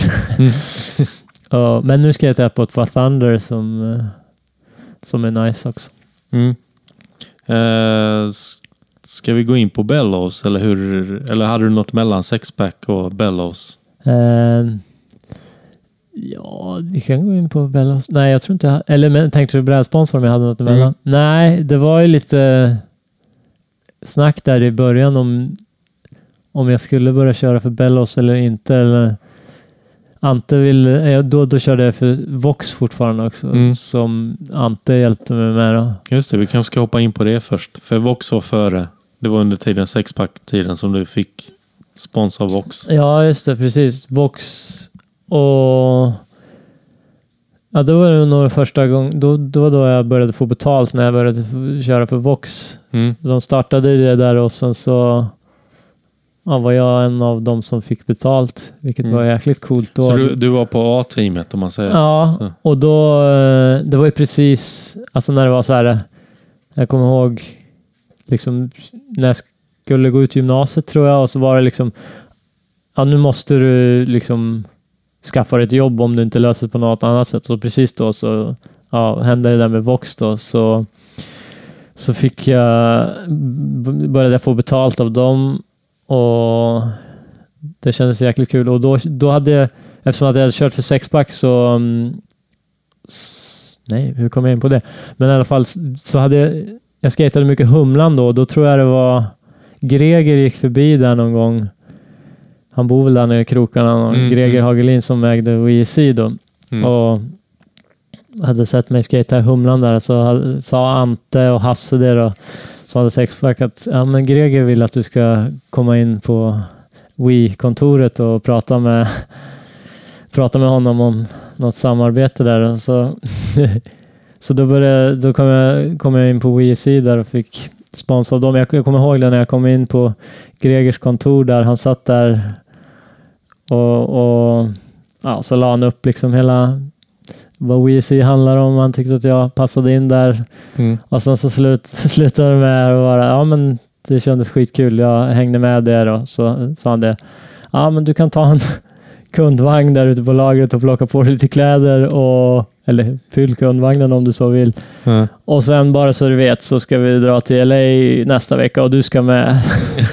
så jag bara, wow. För allt det här hände ganska fort också. Från helt plötsligt så ja, fick jag väldigt bra sponsorer. Så, Men du Mm. körde väl för Ja. 88 Footwear innan? ja, Vox? precis. Som, var, som blev Vox, ja. Men då eftersom att jag började få betalt av Vox så så ville Wii matcha det också, så då började få betalt av Wii också. Så då, Mhm. då blev det liksom så att då, då, Mm. då kunde jag åka skateboard på heltid. Mm. Och, Hur, hur mycket får man fråga hur mycket det handlar om? Ett ungefär? alltså jag kommer inte ihåg, det var inte mycket pengar. Och, eller jag, fick, från Vox tror jag jag fick allting liksom svart rakt in i fickan, så där blev det lite. Det var, jag tror jag fick 5000 i månaden, eller, nå- eller 500 dollar. Dollarn var kanske hög då eller någonting, jag vet inte. Ja. Men jag fick i alla fall, alltså det, det räckte för mig. Men jag kommer ihåg att jag levde ju inte... Jag kommer ihåg, jag bodde med min bror då och jag tänkte inte på någonting annat än att åka skateboard och han var, eftersom att han var lite äldre så var det han som stod för att betala räkningar och sånt där men jag skulle Mm. fortfarande betala min andel han sa det bara, bara så du vet så hyran ska vara betald idag så jag och jag bara, ja men, ja, ja, men jag har en 20 kvar. Så gick jag ner på, på lokala puben och stoppade ner den i en sån här Jack Vegas-apparat. Jag, jag kommer tillbaka snart. Så gick jag ner och stoppade i pengarna i den där Jack Vegas-apparaten. Så kom jag upp med pengar till hyran senare. så att det var inte jag levde ju inte gott direkt. Men det kunde du inte göra varje gång väl? Nej, men Alltså jag, jag, vinna. lyckades, jag lyckades alltid på något vis skrapa ihop det. Jag Mm. sålde gamla skates och vann någon tävling eller någonting. Och så, så att jag kunde betala hyran. Och Mm. när jag väl var ute, alltså när jag skatade så, så fick man väl det mesta betalt om man var på någon resa eller någonting. sånt där. Så jag, hade, jag var ju inte dyr i drift. Jag, det enda jag gjorde var ju att skata. Liksom. Så att, och skateboards fick jag ju, så det var ju bara mat och Ja. hyran och det var inte så dyr hyra då. Ja. Och WSC matchade också då. Ja, 500 dollar svart. ja det var något sånt där. Ja. Men, men var det också så att man hade ett eget kort, alltså som ett kreditkort som man kunde gå till Wii-butiken och handla, alltså få ut kläder och prylar? Nej, i början var det som sagt eh, Greger sa ta en kundvagn och gå ut på lager och plocka. Mm. Så var det i början, men sen så i slutet så, eller sen så blev det mer strukturerat och då fick vi liksom beställa som en riktig order som vilken butik som helst som beställer in. Så då satt man och klickade i där, men jag Mm. kunde ju aldrig med det där med datorer så att jag, jag förstod inte ens hur man beställde Mm. kläder på internet. Så. Alltså det är ju en kundvagn på internet bara. Ja, men det nog för komplicerat för mig. Ja. Men det gick till slut i alla fall. Ja. Och så att, ja, Vox samtidigt som du har betalt av WSC. Men Ja. de andra sponsorer eh, gav inte... För det handlar väl mycket om då om man ska vara proffs och komma upp sig att samla ihop sig några stycken som man bara överlever. Ja, jo. Försök- jo, men så, försök- Så, då var det i alla fall, jag överlevde med nöd och näppe på det, tror jag. Men sen så, ja men sen så över till Bellos där så började, så sexpack hände väl inte så mycket med tror jag. Och Johan och Martin och de hade startat Bellos så Mm. Johan var inte kvar på sexpack längre så jag vet inte, det rann lite ut i sanden. mm. Sen ville Love och Martin och Johan och de att jag skulle köra för Bellos då. Men som Mm. sagt, Ante, jag eh, hade... Ante hjälpte mig med mycket så han ville egentligen att jag skulle köra för något mer internationellt eftersom att jag körde för Vox och sånt där på riktiga Vox-teamet och allt det där. Mm. Men, ja, efter mycket övervägande så, så blev det att jag körde för Bellos, vilket var ett enormt glad att jag valde att göra. Mm. För det, blev, det var en enormt fin, fin tid. Ja, Mm. du var med på Bellos från början när det lanserades. Ja, På Millencolin Open. ja, Ja, just det. Jag kommer ihåg det. Ni gick runt. Martin hade klistermärken. Jag hittade faktiskt ett av klistermärken jag fick där. ja. Så det, det sparar jag som ett kärt minne Nice. från den Millencolin Open. Jag kommer inte ihåg vilket år. Nej, jo, men det var, jag tror det var 2007 eller någonting det startade, Ja. men det kanske var 2006 då som vi... Ja. Nej, 2007 tror jag det var. Ja, Kommer i alla fall ihåg att första Bellows-filmen, Lurking Class, kom 2007 tror jag. ja just det. Ja. Och, eh, och då fick du också en, eh, vad ska man säga, proffsmodell. Ja, men det hade jag ju faktiskt haft på sexpack innan också. Ja, just det. Just det. Nej, Men- ja. Jo, men det kommer jag ihåg. För jag, jag, jag, jag skulle vara med på Tampa Am, tror jag. Uh, Ante ville skicka mig dit, eller Vox ville skicka mig dit. Mm. Men så, så fick jag inte vara med på Tampa Am för att jag hade ju en proffsmodell kom vi på sen. Så, då, så kunde jag inte vara med på Tampa Am. Jaha. Tampa Pro då? Mm, ja, men det var, det var senare eller någonting så det matchade inte. Men jag var, vi var, jag var och skatade Tampa där med Vox-teamet. Vi hade någon demo där, kommer jag. Mm. Vilka var på Vox-teamet då? Eh, ja, det var... Jag kommer ihåg när jag åkte på tour till, med Vox-teamet. Då kunde jag ingen engelska heller, så jag typ bara hängde med överallt.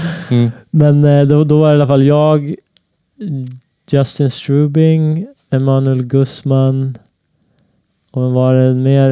Ja, det var Peter Hewitt tror jag. Och sen var det... Ja, det var några sådana... Jag tror inte Pat Duff hade börjat köra för dem fall. Men då, så då åkte, eh, åkte vi på Vox-turné genom hela USA i princip och skatade Tampa och allt Mm. det där. Bodde inte du med Emanuel Guzman? Jo. Ja, för du berättade att du, du vart väckt mitt i natten, att han kom in på rummet och var helt vansinnig för han hade Ja, bränt sin per diem på... Ja, vi fick ju lite pengar där på den där touren som vi skulle överleva, men vi bod, det var någon kväll vi bodde på ett så här, jag vet, vi kanske till och med var i, i Las Vegas. Vi var på något så här stort kasino och bodde i alla fall. Mm. Och jag bodde med han Emanuel Guzman och vaknade någon natt av att han kom in och bara rev hela hotellet, alltså bara kasta saker. Det var en så stor glasruta, en hel vägg. Vi var kanske på femtonde våningen och så var det en sån här Mm. stor, den väggen utåt, den var, var gjord av bara glas Mm. liksom. Och han stod och bara kastade en stol rakt igenom det där fönstret, men det var väl byggt av plan, pansar eller någonting, så den gick Mm. inte rakt igenom. Ja, vilken tur. Ja. Han hade spelat bort alla sina pengar i alla fall, Oj. som vi hade fått för att vi skulle Så, överleva. så du bara ger mig en 20 så fixar jag det här på fem minuter? Ja, precis. Nej, men till, till saken är det, jag var inte, då var jag inte, vad är åldersgränsen för att få gå på bla bla bla i... 20 minst. Ja, ja, 20 eller 21. Jag hade inte det var precis innan jag fyllde i alla fall, så jag fick ju alltid sitta... Jag kunde knappt engelska och jag var inte, inte mer än, än... Jag fick inte gå in på krogen där, så att jag, jag satt alltid bara själv. Men det var någon gång som de smugglade med mig in på krogen någonstans i Mm. Texas där. Eh, jo, Hasse Lindgren. Jag träffade honom i Obsan idag när ni körde Game of Skate. Mm. Eller ni körde inte. Har du kört Game of Skate mot Hasse Lindgren någon gång? Nej, jag tror inte det.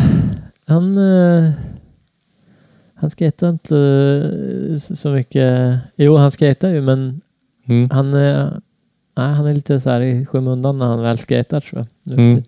Som freestyleåkare brukar vara. Ja, slår i ett hörn och gör uh, studsar på tailen. Pogos. Men han sa till mig i alla fall att eh, nämn Country Fry Steak. vad fan var det? ah, vad var det nu igen? Jo, just det. Det var någon gång jag och Hasse var i på någon USA-resa där. Jag var ju mycket i USA med Hasse och Ante. Mm. Där på, på Vox-tiden och allting. Mm. De var alltid på mässor så åkte jag alltid med dem i alla fall på olika saker. Mm. Och ja, vad var det? Country fried stick. ja, men vi satt och hypade som man skulle, man var i USA och skulle köpa liksom en steak. Det är väl USA känt för. Mm. Grillat. Och så var det någon sån där.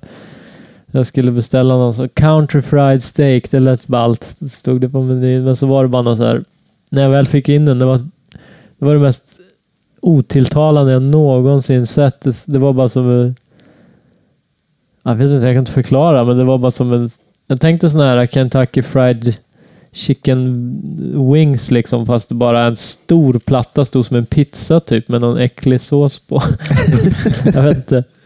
Ha- Hasse minns det bättre än jag, men Ja, han förklarade det var för en mig idag. det- enorm, enorm besvikelse i alla fall när det väl kom in den där steaken. Mm. Jag har Och jag och min- Hasse skrattade så mycket åt det där för jag vet inte. Det var, det var en eno- enormt rolig situation. Mm. Jag kom, kommer du ihåg någon gång när du var i USA och du kom hem och berättade en rolig historia om Ethan Fowler? Ethan Fowler. Ja, just det. Men det var när vi var på första USA-resan där när Greger ville att jag skulle följa med för att de skulle öppna sin Wii, första Wii-butik i USA där. Då bodde vi hos några, några tjejer som var liksom så här, jag vet inte om de skatade eller om de bara var i skatesvängen. Och, och då återigen var jag för ung för att gå ut på krogen. Så, och alla andra dog ut. Då var jag med Martin, Ricky och Love och Kasper och, och ett gäng. Vi drog, vi drog på en liten tour efter den där Wii-butiksöppningen. Då. Och då bodde vi hos de här skate-tjejerna. Och alla drog ut på krogen förutom en av de här tjejerna och sen jag då eftersom att jag eh, inte var gammal nog för att gå ut på krogen. Men så visade det sig när när alla har gått ut och så är det bara hon kvar och jag kvar där, så kommer Ethan Fowler dit, då, den gamla världsmästaren i skateboard. Ja, Just det, streetmästaren. Ja. kommer dit och då ska de ha någon slags date där och så sitter jag där i helt pinsam tystnad så sitter världsmästaren i skateboard och den här tjejen på en dejt och jag sitter där bara, kan knappt någon engelska och bara sitter där och stannar upp deras dejt helt, helt och hållet så här pinsam tystnad. Och så kände jag där liksom, ja. Och Martin också, Ethan Fowler är väl en av Martins största. Ja. så här, eh, idoler. Så, det var, vi garvade så hårt åt det där att jag fick vara med på Ethan Fowlers date liksom, och Ja. förstöra den i princip. För det var inte bra stämning. Så, Ja, han bara, vad gör den här svensken här? ja, som inte pratar. Liksom. Sa han ingenting till det? Nej, inte mycket. Han bara blängde på det eller? Ja. Men han nämnde mig någon, eh, någon trasher le- senare på tror jag, när, Just när det, de ja. hade varit i Nyköping och, och skatat den där ledgen och så, så var det någon så, han hade gjort backs and nose grind eller någonting sånt där. Och så var det någon som hade nämnt till honom att ja, men du vet att det är en svensk snubbe som har gjort backs and nose slide på den där och det var ju jag då. Han bara så var något så här, alltså han hade liksom kämpat med den där backs and nose grinden och så hade det kommit någon jävla snubbe och sagt att men du vet att någon har gjort backs and nose blunt slide och, så, och han bara, men så som om jag bryr mig, du behöver inte säga. Det var liksom, ja, Jag för mig jag läste intervjun, han var väl ganska så här. att det, var, det, lät, det lät Han- lite bittert. Han var lite fan, bitter för han bara vad- så här, det här är typ bästa trick jag har gjort på länge Ja, och kämpa för. Och sen hade någon kommit och sagt ah, någon, någon som gjort backside nose blunt. Han bara, hopp, det var det. han kämpade för att få cover liksom och så, så, Ja. Så Och lack kommer han som förstörde att- dejten. Men Ja. kopplar han att det var du som Ja, förstörde men han, dejten? nej, det, nej, det tror jag absolut inte. Men han, han, det, det är nog den enda gången jag har varit med i Trasher tror jag i alla fall. Jag blev omnämnd där att jag var den jäveln som hade gjort backs and nose plant slide där han skulle göra backs and nose grind och få cover. Mm. Men det var ett roligt mission, det till Nyköping. ja, det var ett mission i sig alltså. Berätta. Verkligen. Eller jag, jag, jag vill bara skryta lite. Jag har Mm. faktiskt också varit omnämnd i Trasher. Okej. Juni-numret 99. Ni som har det kan ju kolla upp det. Ja. Vi ska inte prata om mig nu. Mm.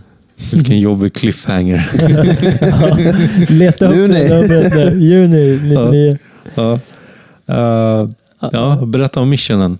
Ja, men det var... Det var... Jag tror det var när jag körde för Vox då, så... Men det var, det var Norrköping, inte Nyköping. Nej, Nyköping, Nyköping, är det. Ja, Och Nyköping. då, då ville Vox ha en... eh, De ville ha mig på en av deras ads då. Jag vet inte om den skulle vara med i, i, i Transworld och sånt där också, eller hur det var, men för de ville i alla fall att jag skulle, de ville att jag skulle satsa på något riktigt så att jag kunde få en riktig ad liksom. Mm. Och, men då i alla fall så var det, hade jag spanat på den där ledgen i Nyköping, den stora hubban där som, som jag kommer ihåg Björn Tjernberg hade gjort backside tail slide på den och det var liksom wow. Alla bara, det är helt sjukt att han har gjort backside tail slide på den där. Mm. Men i alla fall så, så hade jag gått och tänkt på backs and nose slide på den. Då. Och så fick jag med mig Boone som skulle fota och sen så Erik som skulle filma och sen så Love som skulle filma en annan vinkel. Mm. Och så när vi åker dit så Ja, Boone hade ju bara någon jävla flakmoppe i princip. Det var någon lastbil liksom. Jag och Erik Ja, fick sitta... typ en caddy, en Vi fick- skåpbil. Ja, vi, vi fick sitta liksom bak i en mörk skåpbil hela vägen dit för att det fick inte plats. Och sen Love fick sitta fram såklart. Eh, Jag orkar inte stoppa in Love i hade han inte hunden med sig där på bagageluckan också? Ja, men i alla fall så kommer vi dit och sen så... Ja, alltså, jag hade väl ganska dåliga nerver ibland också när man skulle skata något sånt där stort och bara sprang fram och tillbaka med tvångstankar och hit och dit vad man, man skulle göra innan man skulle kunna göra det där tricket. Men så till slut så vågade jag börja försöka i alla fall. Och då började det regna typ och sen så Mm. slutade det regna och så var det så jättekallt och jag slet så länge och alla som fotade och filmade var bara så trötta. Det var ingen som orkade filma och fota. Nej, det var, jag kommer ihåg den här dagen för det var så, det var så kallt. Jag, ihåg- jag satt ju nedanför på kullerstenen och jag kommer Ja. ihåg att jag typ jag skakade för att det var Ja. så kallt. Och så kommer jag ihåg att polisen kommer och vi bara, "Ja, nu vi kör. Liksom. Jag kommer ihåg det. Polisen kom och så och så vi bara, nej nu är det kört, nu blir vi bortkörda, skejta på Stadshuset i Nyköping liksom. Och så de bara, skejtar ni? Coolt, får vi titta på? så vi bara, ja självklart får ni göra det. Men så slet jag på där i alla fall och det är kullersten i landningen. Landade hundra gånger och nöp varje gång. Mm. Och sen så började det regna igen och sen så var det kallt och sen började det bli mörkt också så man kämpade med tiden. Men till slut så fick jag rulla vidare och det blev riktigt bra men sen så Boons blixt hade inte gått av eller någonting så där foto blev inte helt hundra. Det blev ett Mm. jävligt bra foto men jag kommer ihåg han sa vill du göra om det någon annan dag? Nej, jag vet inte. Vadå, kunde du inte använda något försök innan? Ja, men, jo, men det blev en bra bild i alla fall. Jag kommer inte ihåg hur det blev, om det var, blev den som användes, men det blev en Mm. bra bild i alla fall. Så, men eh, ja, det var i alla fall... Mm. Ethan Fowler gillade det inte. Tänk om man visste att det var du. Ja, Som första kockblockan och Ja. sen sabbar hans cover. ja. Men det hamnade i en annons i ja, olika tidningar? var ja, jag vet inte om den var med i, eftersom att jag var liksom mera fokus på Europa, om den var med i kanske, nej jag vet inte om den var med i Transworld eller något, men den var i alla fall med i svenska, eller det, europeiska Kingpin och allting sånt där. Giftorm var med Mm. och alla Men europeiska var du inte med i Skateboard Mag eller någonting? Eller Kanske. minns jag fel? Kanske, För jag för mig ändå att jag var stod och kollade en svensk spot, en svensk åkare i Ja. en amerikansk tidning. Jag Men jag kan inte. minnas fel. Jag kan ha haft någon bild i, i Trasher också från den där Vox-touren, men jag vet inte om de någonsin använde de bilderna. Om jag var... Jag tror du hade en bild från Ja. den tåren. Jag, får med, jag kommer inte ihåg vad du gjorde eller vad det var, Jag men jag vet att jag. Jag gjorde- sett en bild därifrån. Ja. Det, återigen gjorde jag någon Backs and plant där som vi fotade. Ja. Det är ett Kylskåp va? Ja, mellan de där pannkakorna i New Orleans som står på plattor. Ja. Är det ett favorittrick att göra? Ja, det är väl så här... äh, ska man säga? Det är väl det som jag alltid liksom har haft...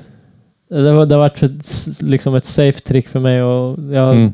alltid kunnat försöka det på vad som helst. Mm. Ett trick som är lätt för dig men som är svårt för andra. många som, säger att det är ett av de svåraste trick, men det har alltid varit liksom lätt, Mm. lätt för mig. Och jag har alltid... Jag har liksom en teori eller en känsla så har det alltid varit för mig att så länge jag vet hur jag ska göra, jag kan försöka vilket trick som helst så länge jag vet hur jag ska ta mig ur med det om jag ramlar. Det Mm. det jag upptäckte när jag började skata värt att jag kan försöka vilket trick som helst så länge jag vet hur jag landar på knäna rätt. Så, Mm.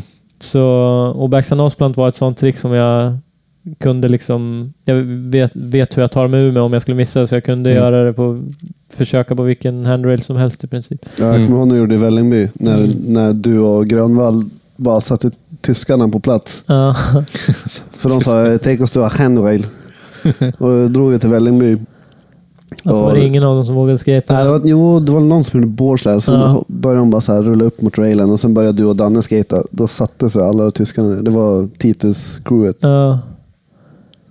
Och så kämpade jag med Backstand Nose sliden där just det. och fick den. Och jag, knä, jag kommer ihåg jag knäckte brädan ja, och, och sen så, så, så, så ville jag fortsätta så fick jag göra... Den jag satte backside nose-planten på Vällingby, det var på Grönvalls bräda kommer jag ihåg. Mm. Och jag som är kräsen med brädor så... Mm. så Grönvall gjorde också. Han gjorde från Safibel. Ja. Det är svårt att skata på andras brädor. Mm. Jag kommer ihåg att tyskarna, de, de bara satt, satt bara och gapade och så här, okej, kasta in handduken typ. Ja. Mm. Ja, det var en bra, bra, bra dagar där när de var här, när vi skatade med dem. Gjorde du några, vad ska man säga, feta trick i USA? Mm.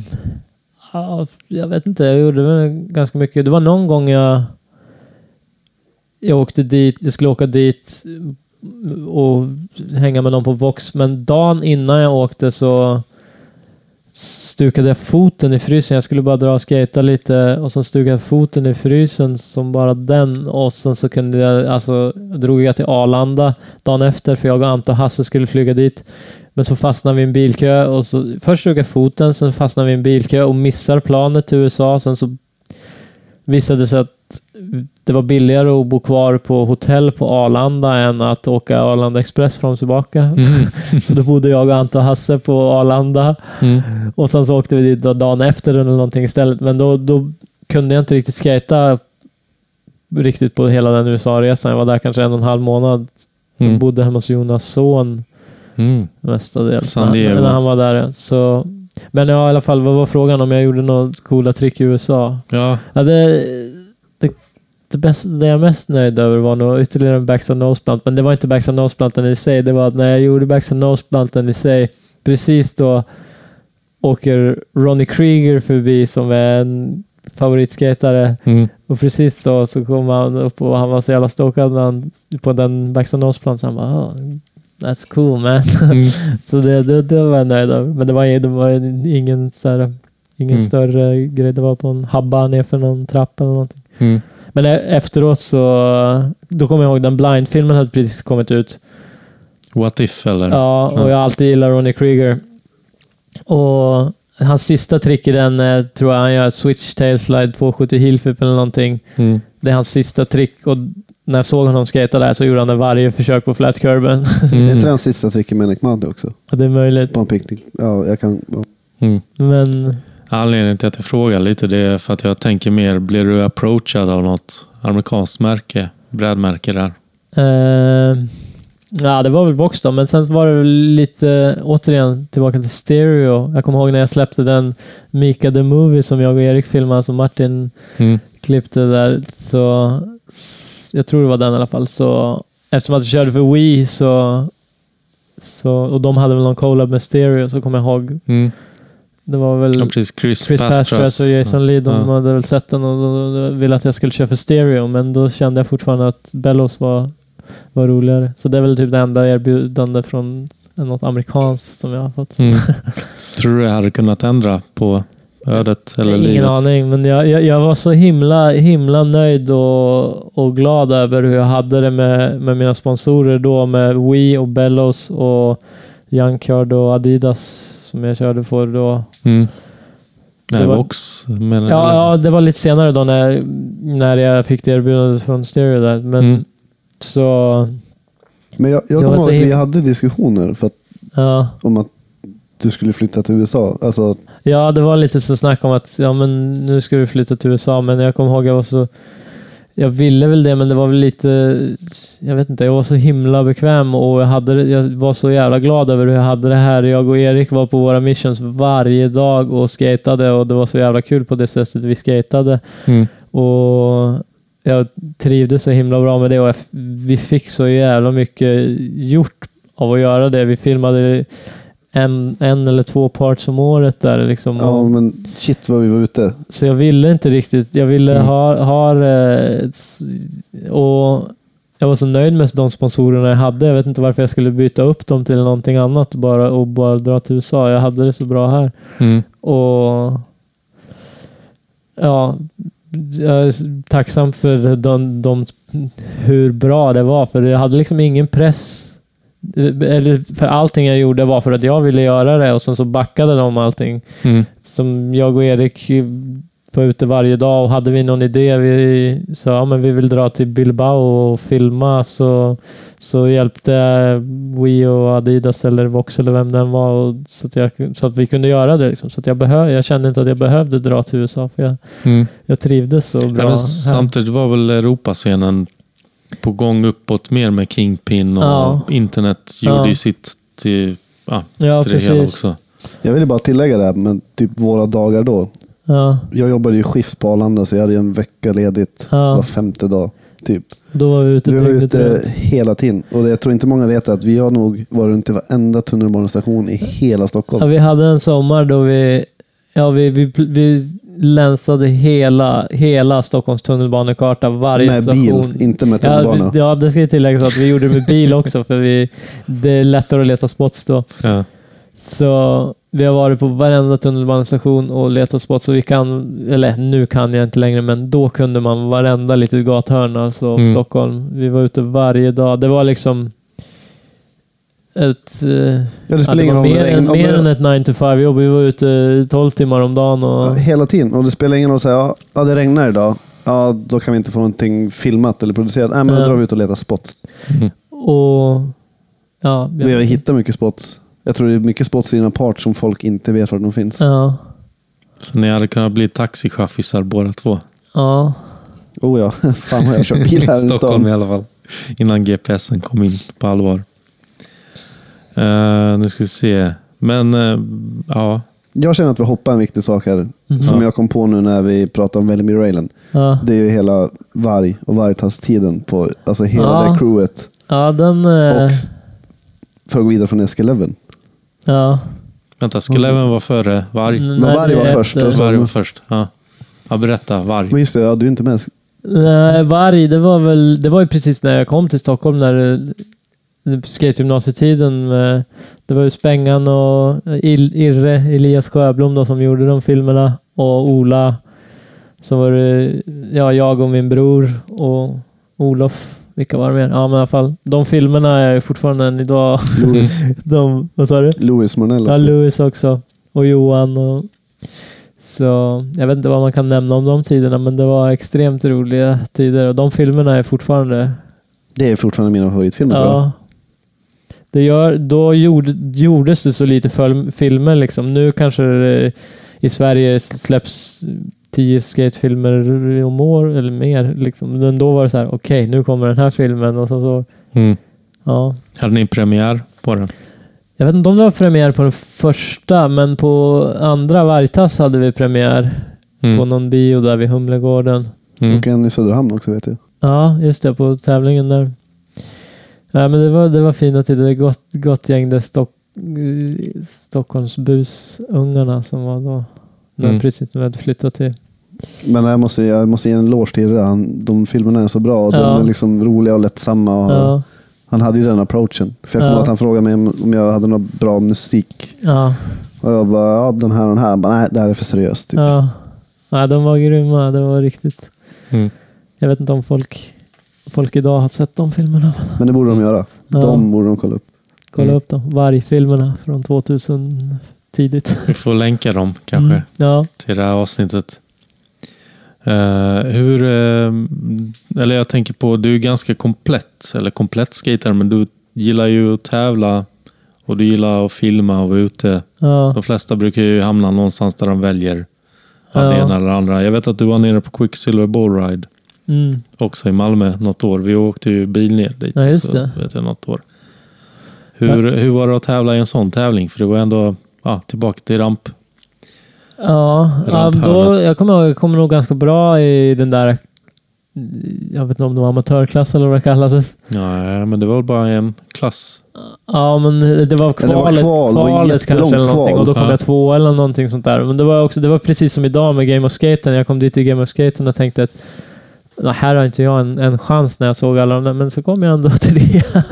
så, och det var, det var så, samma sak där, då trodde jag inte heller att jag hade någon chans med de där Mm. bowl, bowl-rävarna. Mm. Men, eh, nej men allround, jag gillar att. Skateboard är inte bara det, inte bara street eller bara ramp. Skate- Skateboard är allting jag gillar att kunna. Mm. Och om jag nu har lärt mig om jag sitter fast och inte känner att skata street, ja men då är det kul att jag kan skata värtramp också. Mm. och lära sig det. Jag vet Ta du var, du var inne, du körde två gånger i veckan eller något sånt ett tag. Ja, det var det. Jag var med värtgubbarna på frysen. Jag vet inte vad de har. Onsdagar och lördagar eller någonting var, var dagarna då. Och då Ja. var jag där med Pekka och gänget och skura rampen. Och, Mm. Försökte få med mig i början också. ja, men, Mm. ja, men jag, jag gav mig fan på det i alla fall. Jag ville lära mig skata värt. För jag visste att jag kunde om jag bara... Jag undrar om inte jag var där när du gjorde första kickflip indie. Ja, Det var riktigt Det- kul att se. det var det nog. Ja, det gick ganska fort också. Från att jag ty- typ bara knappt vågade droppa in till, till att jag gjorde flip indie och handplant och sånt där. Mm.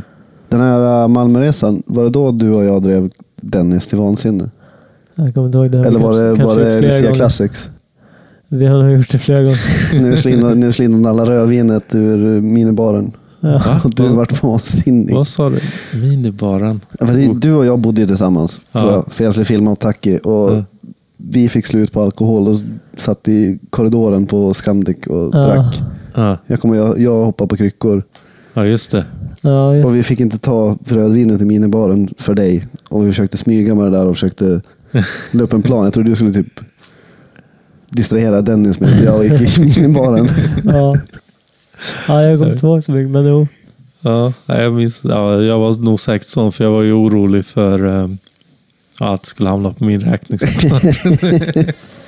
man hade ju inte så hög lön på Tacky heller på Nej. den tiden. Så att, eh, ja, få en faktura hem eller någonting, det var det man minst ville ha.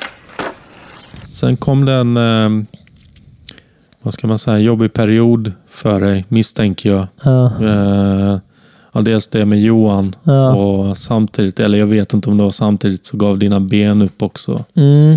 ja det var en, eh, en konstig period där. Det var som att all, allting gick så jäkla bra ett tag och sen så var det som att eh, helt plötsligt så hände allting på samma gång.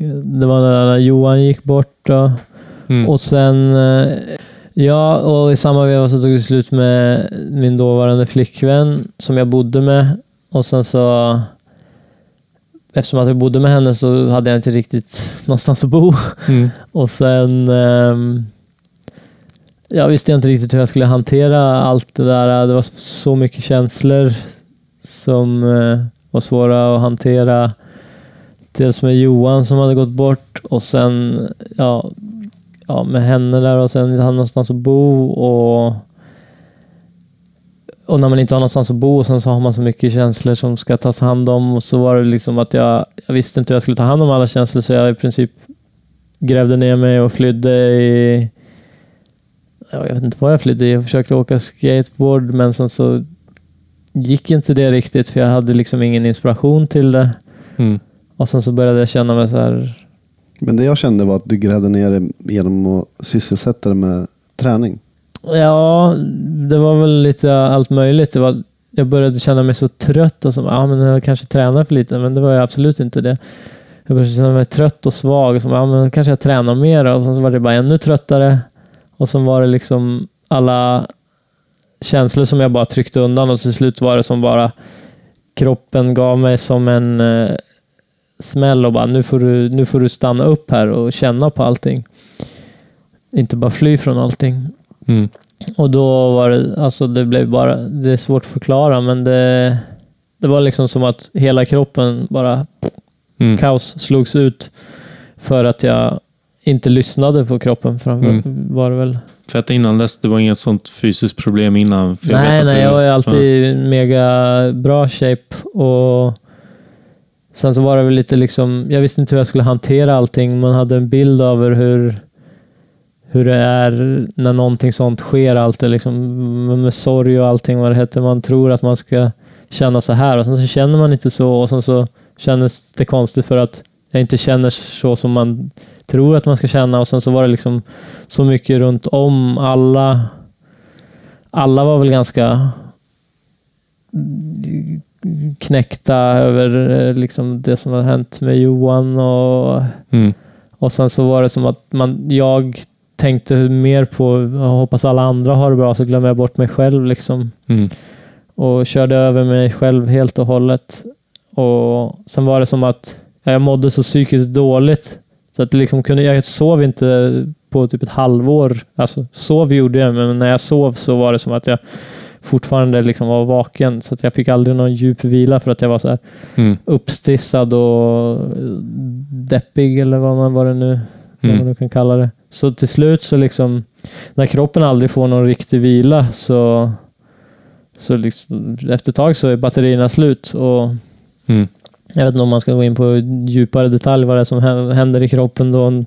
Men liksom, en människa som är utbränd, det är det som händer. Att de är, Så det Mm. var i princip det. Alltså, Men det var ju fysiskt utbränd på Ja, samma men, gång. Ja, men det blir man ju. Men det är i alla fall liksom... Ja, så att jag, jag, kunde, jag kunde inte skata helt plötsligt. Från att ha skatat varje dag i hela mitt liv så kunde jag helt plötsligt inte skata. Och då blev det lite så här kaos i mitt huvud. Jag visste inte hur jag skulle hantera det. Eftersom att det är det, det, är det jag alltid har velat, som jag sa innan. Att om jag, jag ville bara skata, men om någonting gjorde att jag inte kunde skata, då var det ganska mycket kaos i mitt huvud. Men, så då fick jag ju lära mig det helt enkelt, att allting kanske inte handlar om skateboard. Även om... Och så då, då blev det att jag var, jag var tvungen att ta en break. Jag, jag, jag var så risig så att jag... Jag liksom... Jag, jag, jag försökte skata men det gick inte. Det är som att jag... jag tänkte att du har en riddarrustning gjord av cement. Så var det ungefär. Du, och nervsignalerna gick inte riktigt fram. Om jag, jag vet hur man gör alla tricken i sömnen, men signalerna går inte fram. Om jag poppar liksom så, så gör inte kroppen som den ska. Det är liksom som, att- ja, men som att vara förlamad i princip. Men eh, alltså jag fick helt enkelt... Då, då var det kaos i mitt huvud. Aha, vad- vad gör jag nu om jag inte kan åka skateboard? För det var, det var ju det enda jag hade. Och liksom, det var ju det jag levde på också. Ska jag skaffa ett vanligt jobb eller ska vad ska jag göra? Och om jag inte kan åka skateboard, vem är jag? liksom, man identifierar sig så hårt med, med det man gör. Så vem är jag om jag inte kan, kan göra det här som, jag, som är, är mitt liv? Som jag trodde att det, här, är, det här är mitt liv. Liksom. Det, men eh, så att det var en jävla livskris, är väl vad man ska säga. Men i alla fall för att det var som att om jag vilade, jag kunde, jag kunde få tillbaka lite energi om jag vilade några månader. Men det var som ett gammalt batteri som du har laddat flera gånger. Om du, du kan ladda upp det till fullt, men så dör det så fort. Ja, det var så det kändes. Jag, åh, nu har jag energi helt plötsligt. Har vilat i tre månader och så bara drog och skejtade. Sen så var pang, var man nere på noll igen. Och då var det bara att vila några månader till. Och sen så försöka igen. Men till slut så bara äh, men jag måste ta en rejäl break. Och så var det liksom så, så mycket som hände. Det var så mycket förändringar med Wii och alla mina sponsorer och allting. Det var som ett skede när allting, de som eh, jobbade för Adidas och sånt, de började liksom, jag vet inte om de slutade, ja, men helt plötsligt så liksom var Greger var inte kvar på Wii längre. Men det känns som allt bara Allt, allt, allting, allting hände på samma gång och så då var det... Då kände, men jag kände eftersom att jag inte kunde skata riktigt så kände jag men här går jag och har månadslön liksom för att bara ligga hemma och inte kunna göra någonting. Men det känns som hela vårt gäng och vi som var ute och jobbade och producerade, alltså alla inom våran sfär. Ja, Alla bara gick åt olika håll där samtidigt. ja jo, men det var lite så. Så då i alla fall... Det var, jag tror det var, det var sånt fly, Det var inom typ... Jag tror det var samma dag av en ren slump, om man nu kan kalla någonting en slump, så ringde alla mina sponsorer som jag fick betalt av och sa att nej, men nu kan inte vi betala, betala, det, betala det längre. Så då kände jag, men, det är väl ännu ett tecken på att jag kanske ska ta en liten break från det här, för jag hade ingen inspiration till det, jag hade ingen, Mm. ingen energi till det. Pratar vi 2010, 2011? Nej, det var nog eller? 2013 kanske. Ah, Det var väl Mm. kanske 2012, när jag var i USA sista gången som det, som det då började, när jag kom hem därifrån, kommer jag ihåg, jag började bli så jävla trött. Men, men det var när jag väl hade börjat lyssna på kroppen som jag började känna det, det började komma ikapp mig. mm. Men ja, så typ 2013 någon gång där. Men då i alla fall så kände jag att jag måste ha en break och göra någonting helt drastiskt eh, för att liksom ta lite avstånd från den här världen eftersom att jag kan inte åka skateboard. Jag orkar liksom inte... vara i det så mycket heller. Jag måste göra någonting annat. Så då... Och eftersom att jag var ganska risig, liksom, jag kunde inte göra någonting, så var jag, hade jag, var jag, var jag desperat. Jag forskade i allt, alla möjliga sätt, olika typer av kost och olika, jag vet inte, gick till alla olika läkare, men alla, det var liksom ingen som kunde riktigt Mm. lokalisera vad det var som var felet på en. Mm. Ja, jag minns ju det och jag vet också att du började med yoga kanske. Ja. Och jag vet att jag hade börjat på karate då. Du Ja. frågade mig om du skulle haka på någon gång tror jag, eller något sånt. Eh, Ja, ja nej, men så jag var ju desperat där för att kunna liksom få tillbaka energin. Och Så jag typ experimenterade med allt från allt med kost och allting. Liksom. Men så, så i alla fall fick jag ett ryck och bara, ja men jag ska dra utomlands typ. Och sen precis då när jag tänker de tankarna, liksom, då kommer jag på att jag har ju inte fått mina sista löner än för, för jag hade ju fortfarande kontrakt och jag skulle få mina sista löner från sponsorerna i alla fall. Så fick jag de lönerna och liksom, då hade jag jobbat lite på Wii-butiken också, så då hade jag inte tänkt så mycket på de sponsorerna, sponsorpengarna. Så, så fick jag i alla fall det i en klumpsumma eftersom att jag inte hade tagit ut dem tidigare. Och sen så sålde jag allt, exakt allting som jag äger. Liksom, det enda jag hade kvar var i princip kalsongerna jag hade på mig och så gjorde jag av med lägenheten. Jag hade ingenting överhuvudtaget som var mm hur, hur kändes det när du hade lyckats sälja allt och bara stod där? Eh, det var extremt naket men extremt skönt. Det var liksom som att nu är det en ny start. Jag måste göra någonting nytt. Gjorde inte du och Kim det här tillsammans? Jo, och då var min bror också i något liknande skede i livet. Han liksom, ja, hade väl gjort slut med sin tjej där tror jag och sen så ville han göra något nytt och sen så var det bara, ja, men han också sålde allting han ägde. Så jag kommer ihåg, och så köpte vi en enkel biljett till Bali och sen så stod vi där på Arlanda med ingenting förutom de kläderna vi hade på oss som Mm. vi senare slängde och köpte nya bara badshorts och det var allting vi hade när vi kom till Bali. Liksom. Ingenting Mm. ägde. Wow. Och då upptäckte jag hur, hur mycket det är som man har som, som man bara har. Man vet inte var man, varför man har det. När man, när man slänger och ger bort, jag slängde, gav bort och sålde allt. Hur, liksom, vad ska jag med det här till? Liksom? Gamla Mm. fotografier. Jag har ju minnena kvar i huvudet. Liksom. Vad, Ja. Men, men en prispokal då? Nej, de måste- har jag också... Jag kommer inte ihåg. Vad, de stod kvar i pappas garage ett tag för de kunde inte riktigt acceptera att, att jag slängde allting sånt. Men jag ville inte ha det. Vad ska jag liksom stå med en pokal för? Jag menar, Mm. jag hade hur mycket pokaler och grejer som helst från alla tävlingar. Men vad ska jag med dem till? Mm. det är liksom bara... Jag, jag kommer ihåg att jag har eh, haft kul och åkt skateboard och vunnit tävlingar eller allt vad jag än har gjort. Jag behöver inga pokaler som kan Mm. bevisa hur kul jag har haft. Mm. Ja, det, är väl, det är väl bilder, kanske framförallt och tidningsurklipp Ja, man vill de spara. finns ju kvar på något sätt. Men, men jag behöver inte ha dem eh, i min... eh, Alltså, jag, nu, så, så, ja men i alla fall tillbaka till historien. Så sen dess har jag liksom levt lite så. Jag har, inte- jag har inte ägt någonting. Jag har eh, rest de senaste fem åren sen dess, sen det där hände. Då. Och, och inte ägt någonting mer än det jag får plats med i ryggsäcken. Liksom. Så, och så Ja, och jag har ägt en cykel. Jag köpte en cykel så jag har cyklat ganska mycket runt. Mm. Just det, ni cyklar i Asien också. Ja, cykla genom Thailand och Malaysia lite och sånt där. Cykla väldigt Mm. mycket.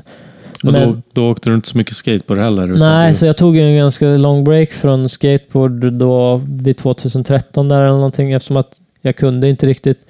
Men sen när energin väl kom tillbaka så hade jag inte så mycket inspiration till det Mm. heller.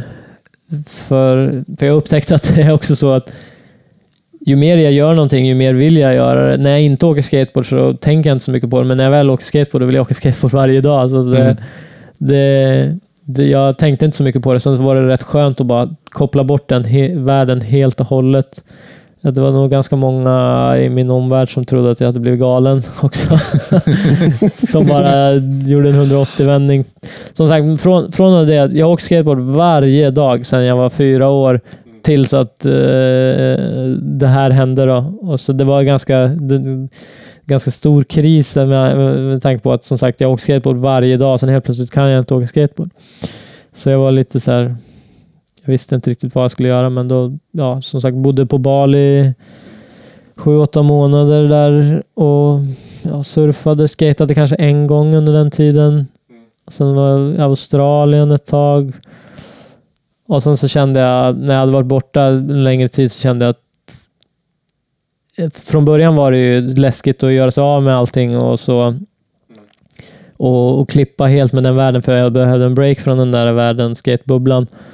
Och, men sen så när jag hade varit borta ett tag så kände jag att jag måste kanske åka hem och fejsa allt det där som jag drog ifrån. Liksom. Så då åkte jag hem efter en längre tid i Asien och ja, hälsade på lite och jobbade lite.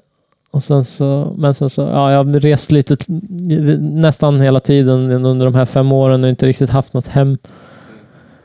Men kommit och gått. Mm. Du, var ju, du blev fruktarian under den här perioden också. Hur, Ja. hur, hur kom det sig? Nej men det var ju, jag som sagt var desperat eh, där med, eftersom att jag inte kunde varken skata eller eh, jag hade inte ens energi att gå till affären. Liksom. Så jag ägnade min tid åt att bara, bara forska i olika så här, eh, eh dieter och allting som kunde tänkas ha någon healing-effekt eller vad man ska kalla det. Och men eh, när jag, hade läst, jag läste så himla mycket och alla, alla kostläror och allt vad det nu handlar om hälsa. Det finns så mycket böcker och jag läste så mycket av allt, men alla säger den ena säger det här och den andra säger raka motsatsen. Så vem ska du i slutändan tro på?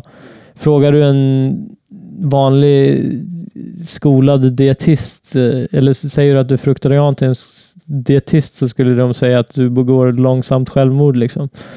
Men eh, ja, det var bara någonting som föll så naturligt när jag kom till, flyttade till Bali där att jag, jag orkade inte liksom jag bara, det var så lockad av att bara äta det som växte på träden och liksom bara köpte min frukt och sen så slutade det med att jag bara åt frukt och sen helt plötsligt så bara kände jag hur energin bara började bubbla inom mig och sen så efter ett tag så, så förstod jag inte riktigt vart den där energin hade gömt sig. Det var liksom, ja, energin började komma tillbaka då.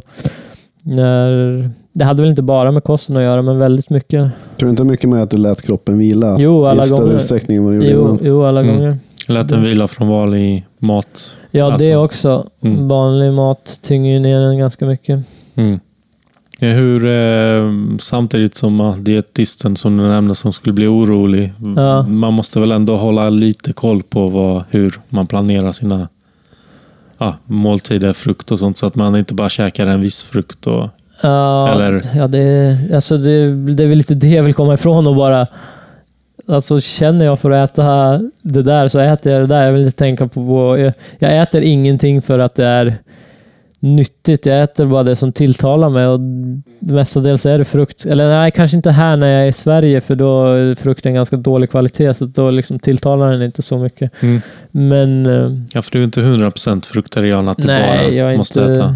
Alltså jag, jag kan äta vad som helst, men jag väljer att äta det jag mår bäst av och oftast är det frukt. Men ibland så tar det ju mer energi än vad det ger att hålla på och jaga efter den bästa frukten, så då ja, kan jag ta en pizza eller vad som helst bara. Ja, Jag måste fråga här, för du och jag ville ju grilla förut ihop Ja. och vi har ju haft våra fyllor och så här. Vad, Ja. finns det ingen, vad saknar du mest liksom?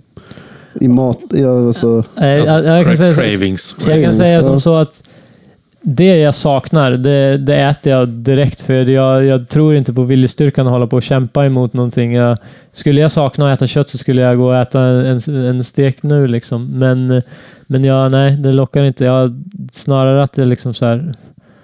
Jag orkar inte tynga mig, äh, tynga mig själv med så mycket tung mat. Liksom. Men du har inte haft sådana drömmar? Att du drömmer att du äter någonting?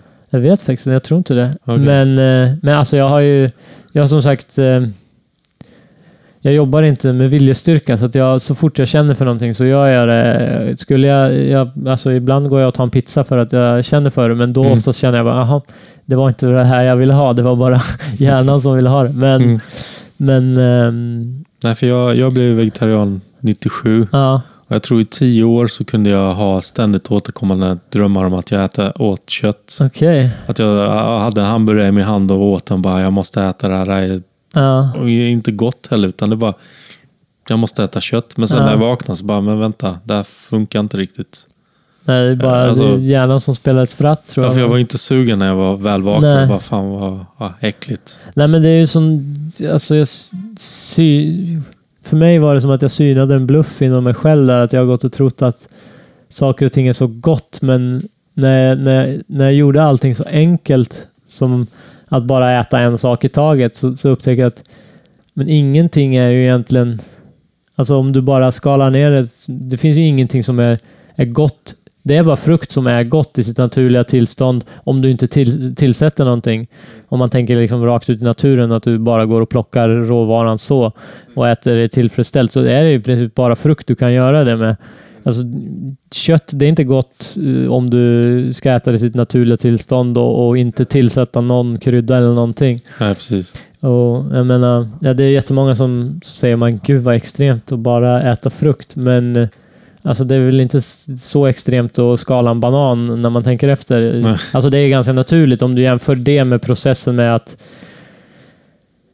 gå ut på åkern och slakta en ko liksom och sen äta den så är det ganska naturligt att äta fr- bara frukt.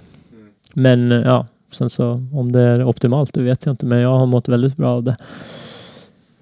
Och det har varit mest Asien, Australien har det varit i. Ja. Där det finns alltså varma länder som Ja. har bra Ja, frukter. jag har nog spenderat, jag har spenderat mycket, mycket mer tid i Asien de senaste åren än, eh, än i Sverige, mm. än i Skandinavien. Är det någonting? Just mestadels för, för att det är bra frukt och det är, Mm. det är fina människor och det är det här också i och för sig. Men eh, ja, sen Mm. så, ja, värmen, man mår bra i ett tropiskt klimat, man mår man bra av. Eh, Slipper pollenallergi. Ja, om ni undrar varför Erik, om jag inte lyckas klippa bort det, varför Erik eh, andas mycket genom näsan, höll jag att säga. Låter mycket genom näsan så är det pollen. Ja, idag slog björken till. Mm. Nej, jag vet eh, att du har ju sett, jag har ju hus i Brasilien också Ja, just det, just det. egen kokosnöt och Ja. sådana Ja, men grejer. du, du gillar frukt också. Ja, du får komma, komma dit. Ja, det vore Någon- kul. Brasilien har jag alltid velat åka till. Ja. Jag ska försöka odla lite mer frukt nu i trädgården när Ja. huset är byggt och sånt. Jag tror jag har bananträd, jag har acai-palm som Okej. inte vill växa så bra. För de vill ju ha mer skugga och det är för mycket sol där. Inte för att det är något större problem annars. Mm. Det är ju lyx att ha mycket sol. Ja. Eh, men om vi går från solen, du bor i Åre Mm. nu. Jag har bott där... eh, Eller jag har egentligen inte bott där. Jag har... eh, Men i alla fall, jag var i Asien en längre tid, sen kom jag hem. Och så har jag bott till och från i Åre med min flickvän där. Och så, men nu har jag precis kommit tillbaka igen. Jag har varit ute och rest i Asien i några månader. Mm. Men nu tänkte jag, jag känner att jag ska... Jag ska nog vara i Sverige ett litet tag tror jag. Och, Mm. och vara där uppe i Åre kanske. Mm. Hitta något jobb eller någonting och bara, bara skata. Jag, som sagt, nu senast, senaste tiden har jag haft en enorm inspiration för att skata. Det, vi hoppade lite i tidslinjen där men jag hade inte, det var väl kanske två års break där från skaten. Men, så att 30 år kan jag inte säga att jag skatat om man inräknar den breaken. Men, ja, men, men nu har jag i alla fall jävla inspiration för att skata så jag skatar och lever livet där uppe. Det är nice. Åre, det finns liksom allt, allt man behöver. Det finns möjligheter till skate, det finns nära till natur och man kan åka snowboard. Och, Mm. Ja, du åker rätt mycket snowboard nu när det är Nej, jag snö. åkte, åkte na, när, jag, eh, när jag bodde i Norrland då, så var det ju snowboard på vintern och skateboard på sommaren. Mm.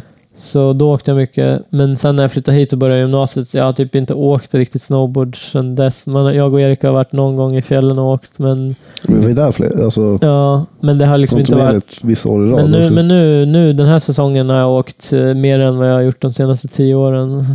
De senaste månaderna. Så det är riktigt kul att åka snowboard. Tycker jag.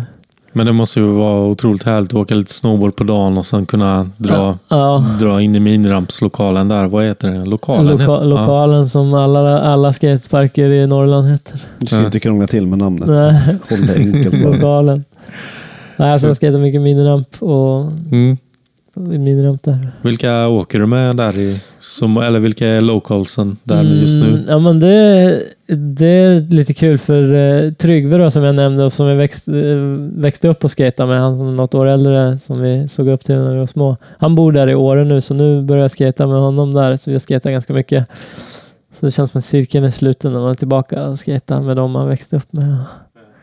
Rodrigo Valdebenito Ja, är han där bor också. där också. Ja. Så honom har jag skatat en del med också. Ja, för han är väl engagerad i klubben? Ja, han jobbar på där. lokalen där. Aha, han jobbar. Ja. Tror jag i alla fall. Ja. Så jag ska, honom ta lite med. Sen uh, snubbe, snubbe som heter Stefan som, som jag träffade för ett tag sedan. Han, han, eh, han var med mycket förr i tiden på tävlingarna runt, jag kommer inte ihåg vilket år det var. Men Mm. han är från Göteborg egentligen, men nu bor han där uppe. Stefan, vad heter han i efternamn? Djurakovic? något. Jaha, ja, ja, det vet jag vem du menar. Ja. ja. precis. Han var ju mycket runt på tävlingarna förr. Ja. ja, precis. Skejtade mycket Galaxen. Nya Galaxen som det heter då. Ja, Får krångla till namnen. ja. Det gör man inte där uppe då. Nej, Galaxen och lokalen, det är lite skillnad. Bunken hette vår i Halmstad vet jag. Diesel också ett tag. Ja. Som inte hade något med klädmärket att göra. Eh, men vad, vad tror du? Är det Åre du vill bo? Nej, alltså jag har väldigt sv- Jag har ingen aning, men just nu har jag bara känt att jag har flängt så mycket de senaste fem åren så känns det rätt skönt att bara... Jag vill, eh, som sagt, jag har varit i Asien mycket för att jag mår så bra av att äta frukten och må, bo i tropiskt klimat och sånt där, men eh, jag vill inte vara för beroende av liksom sådana omständigheter heller. Så, Mm. Och sen så Alltså, svensk natur och svensk sommar är fantastisk och svensk vinter är också väldigt fantastisk när man är där uppe där det är Ja, Vinter riktig på riktigt. Ja. Riktig vinter, inte Stockholms Ja, vinter. Här. det är fantastiskt. Och sen så, ja som sagt, bor där med min flickvän så, ja jag vet inte, jag ska nog få se, bo där, men det blir väl någon resa hit och dit, men Mm. jag kanske inte spenderar merparten av året i Asien som jag har gjort tidigare. Mm. Och du släppte för bara, var det, ett, ett, en, två veckor sedan en liten videopart. Ja. Minirampstrick. Just det. Hur, eh, det känns som att du börjar, ja, du har ju kommit tillbaka och sen börjat Mm. utveckla trick också. Ja, alltså, det känns som jag haft en konstpaus från skateboarden. Nu känner jag enorm inspiration och kreativitet i att skata. Det känns, och jag, jag har mycket energi för det också. Så, så det känns riktigt kul och det går riktigt bra att skata men men man är ju tillbaka lite i den där eh, bubblan som vi pratade om tidigare när jag växte upp. Och man bor i en liten by och det känns som de som man skejtar med där också, det är rätt härligt. De är inte heller så uppdaterade på de nyaste trenderna eller tricken. Det är bara ja, man åker skateboard tillsammans och har kul. Liksom. Det är en väldigt fin stämning där i Åre. På Back to lokalen. basic liksom. Ja, det, det, ja, det är riktigt skönt. Fast sen kommer det väl upp lite folk titt Ja, som tätt. Och, Ja, det kommer folk kommer och går. Det är mycket mo, eh, hipsters också säkert. Men, men just skate Alltså- känns det så här väldigt... Jag tänkte mer på Minirampsbonde. sk sk skatare runt om i Sverige som kommer upp en vecka i Åre. Ja, jag har inte stött på så många faktiskt. Mm. Men... Ja, jag vet inte. Ja, det, jag gillar den där familjära stämningen när det är bara några stycken i en miniramp och det är inte så mycket snack om vad Chris Joslin gjorde ut Fältoro eller... Eller den här attityden och tävling. Det är väl det man saknar. Som du Mm. säger, mer Ja. kompis och inte... Men menar du att ni inte har några vilda snake sessions? Jo, det har vi verkligen. Det är, Jag tänkte väl det. det är miniramsbönder vi snackar om här. Ja, precis. Born and raised miniramsbonde. Ja. Men eh, ja, Nej, det var riktigt kul idag att komma tillbaka och träffa, nu i Obsan, det var väl Mm. Ja, det var en liten comeback där många, för dig. många, Ja, kanske. Men många människor som jag inte träffat på väldigt länge. Mm. Så fint att se dem. Mm. Ja, det var kul att se dig också tillbaka. Eller jag var ju inte dig. Ja. jag menar, jag såg inte dig göra något trick, men, Nej. men kul att se dig på ett klassiskt spot. Jag undrar om inte Opsan var ett av de första ställena jag såg dig på. Ja, där skejtade jag enormt mycket när jag flyttade hit. På den tiden då Obsan-kanterna var originalet. Det är riktigt... Det är något så här...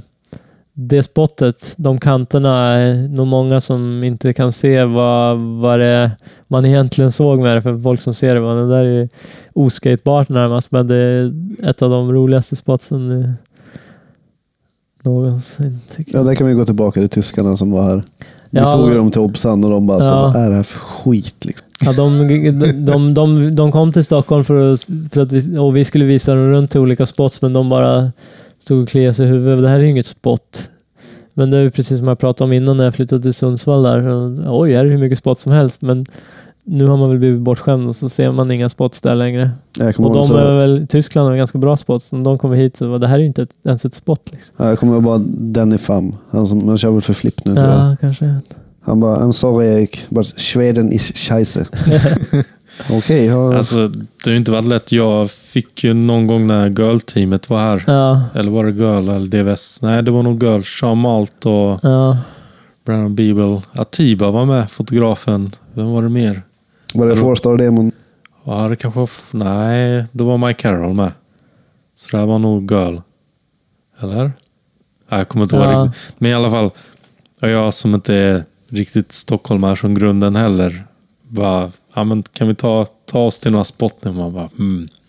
Och så Hoppsan. tror jag till, nja, Vi frågar Freestyle Dennis. ja precis. ja. Bara, Det finns en bra flätyta här. Plattan är bra har jag hört. Fast det var ju nästan... Först tog jag dem till Eriksdalsbaret på de här eh, atom, eh, kluvna atomerna. Så jag tänkte, ja, men det här kan ju Brandon Bibel gilla. Men han bara, men det här, vad är det här för underlag? Det är ju massa... det här funkar inte mina hjul på. Nej, Jag bara, men fan, jag har ju varit här hur många gånger som helst med andra åkare. du Eh, kommer till Sverige, vad ja. väntar sen Åk till Barcelona om du vill ha... Och sen tänkte jag, ja, ja, men nu jävlar ska de få något att bita i. Så jag tog dem till, vad heter den trappan? Sveavägen och så tvärgatan in i Kyr, kyrkan. kyrktrappan. Ja, kyrktrappan. Och de bara, nej det är en crack här innan. Sean Malto var lite sugen. Man bara, Ja. nej, nej, det är, it's a crack here, it's a crack here. Jag bara, vad fan, det är hur många som helst som har kört där annars. Alltså det här dubbelsättet. Ja, Och så. Så att nej. Ja, men det, var ju, det är samma historia men som de flesta som kommer hit.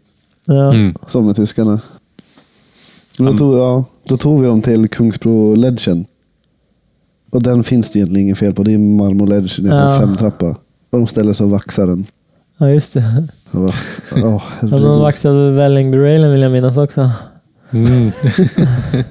Ska vi inte bärsa på tyskarna för mycket här, men Ja, Nej, de var goda. ja, Nej, jag tror Ja, inte de kommer, de kommer inte lyssna på det här. Och gör de det så vet vi att vi har nått ut. Jag tror inte jag har sett så mycket statistik från, eh, från Tyskland. Däremot Asien. Det är lite roligt. Ja. Eh, Jag antar att det är många som lyssnar på oss på Thailandresan eller någonting. Mm. Eh, Men nu när du är lite tillbaka till skaten. Du har sponsorer idag eller? Du gillar ju den här frågan vet jag. Jag, jag, går- jag har gått tillbaka till det här B-sponsrad. Ja. Så köper skor till halva priset. Ja. Nej, men jag får eh, representerar, eh, eller vad ska man säga för ord? Men representera låter väl bättre. Men eh, Mm. Aperitif, kläder, Mm. klädmärket. Från Ja. Bollnäs. Ja, precis. Det är ett gäng goa gubbar därifrån. Så, så de får jag kläder ifrån och sen så hjälper Sean med, med Chrononaut-brädor då. Mm. Men eh, gamla Mangle som man trycker grafikerna på. Det Mm. kanske jag inte får säga egentligen. Jag jag men eh, men eh, Alltså nu kommer ju alla vilja åka den, just den brädan. ja, precis. Då, han har bara... Men eh, det, förhoppningsvis kommer ju suget efter platta brädor komma tillbaka då. Mm. Men så det är i alla fall de som hjälper mig. Och sen så... Idag vann jag ju ett par e-skor i den där tävlingen, så det Ja, var ju just det. perfekt. Ja. Och... Eh, ser bara om det är något man glömmer. Eller har du något? Eller har du... Ja, eller vi kan köra. Har, har du något mer att säga? Mm, ja, säkert Ja. massor, men det... Ja, det har jag med. Jag Har har så har många historier från någonting? alla våra resor och allt vi har gjort. Mm. Men Ja. vi har ju varit runt överallt så det svårt Ja. att flika Det är om in du vill hoppa tillbaka någonting i tidslinjen och ta någonting tidigare kanske. Eller någonting, så att det, om det inte är komplett liksom. Mm. Nej, men sen har jag sagt till alla också att eh, man kan komma tillbaka till Skateboardpodden också. Ja. Typ om två år. Köra, och Ja. Vi kommer kalla det för rebate. Ja, Och så, så att kommer man på sen att det här skulle vara kul att snacka. ja, Man kanske gör det tillsammans med någon annan. Jag vet inte, det kan ju vara att ni två gör det tillsammans. Jag vet inte. Ja, enda alltså, jag det kände, här- alltså, vi, har, vi har inte ens varit och nudda på alla Nej, våra resor, alla massor, men äventyr man har ju bara varit på. tagit, man bara drar en historia om det, är det som kommer upp liksom. Men jag har Mm. ingen aning om det blir make a sense någonting genom tidslinjen. Nej, det Men, behöver inte vara tidslinjen. Nu har vi gått igenom tidslinjen, så nu Ja. kan man ju ta sådär. Vad, vad är roligaste resan?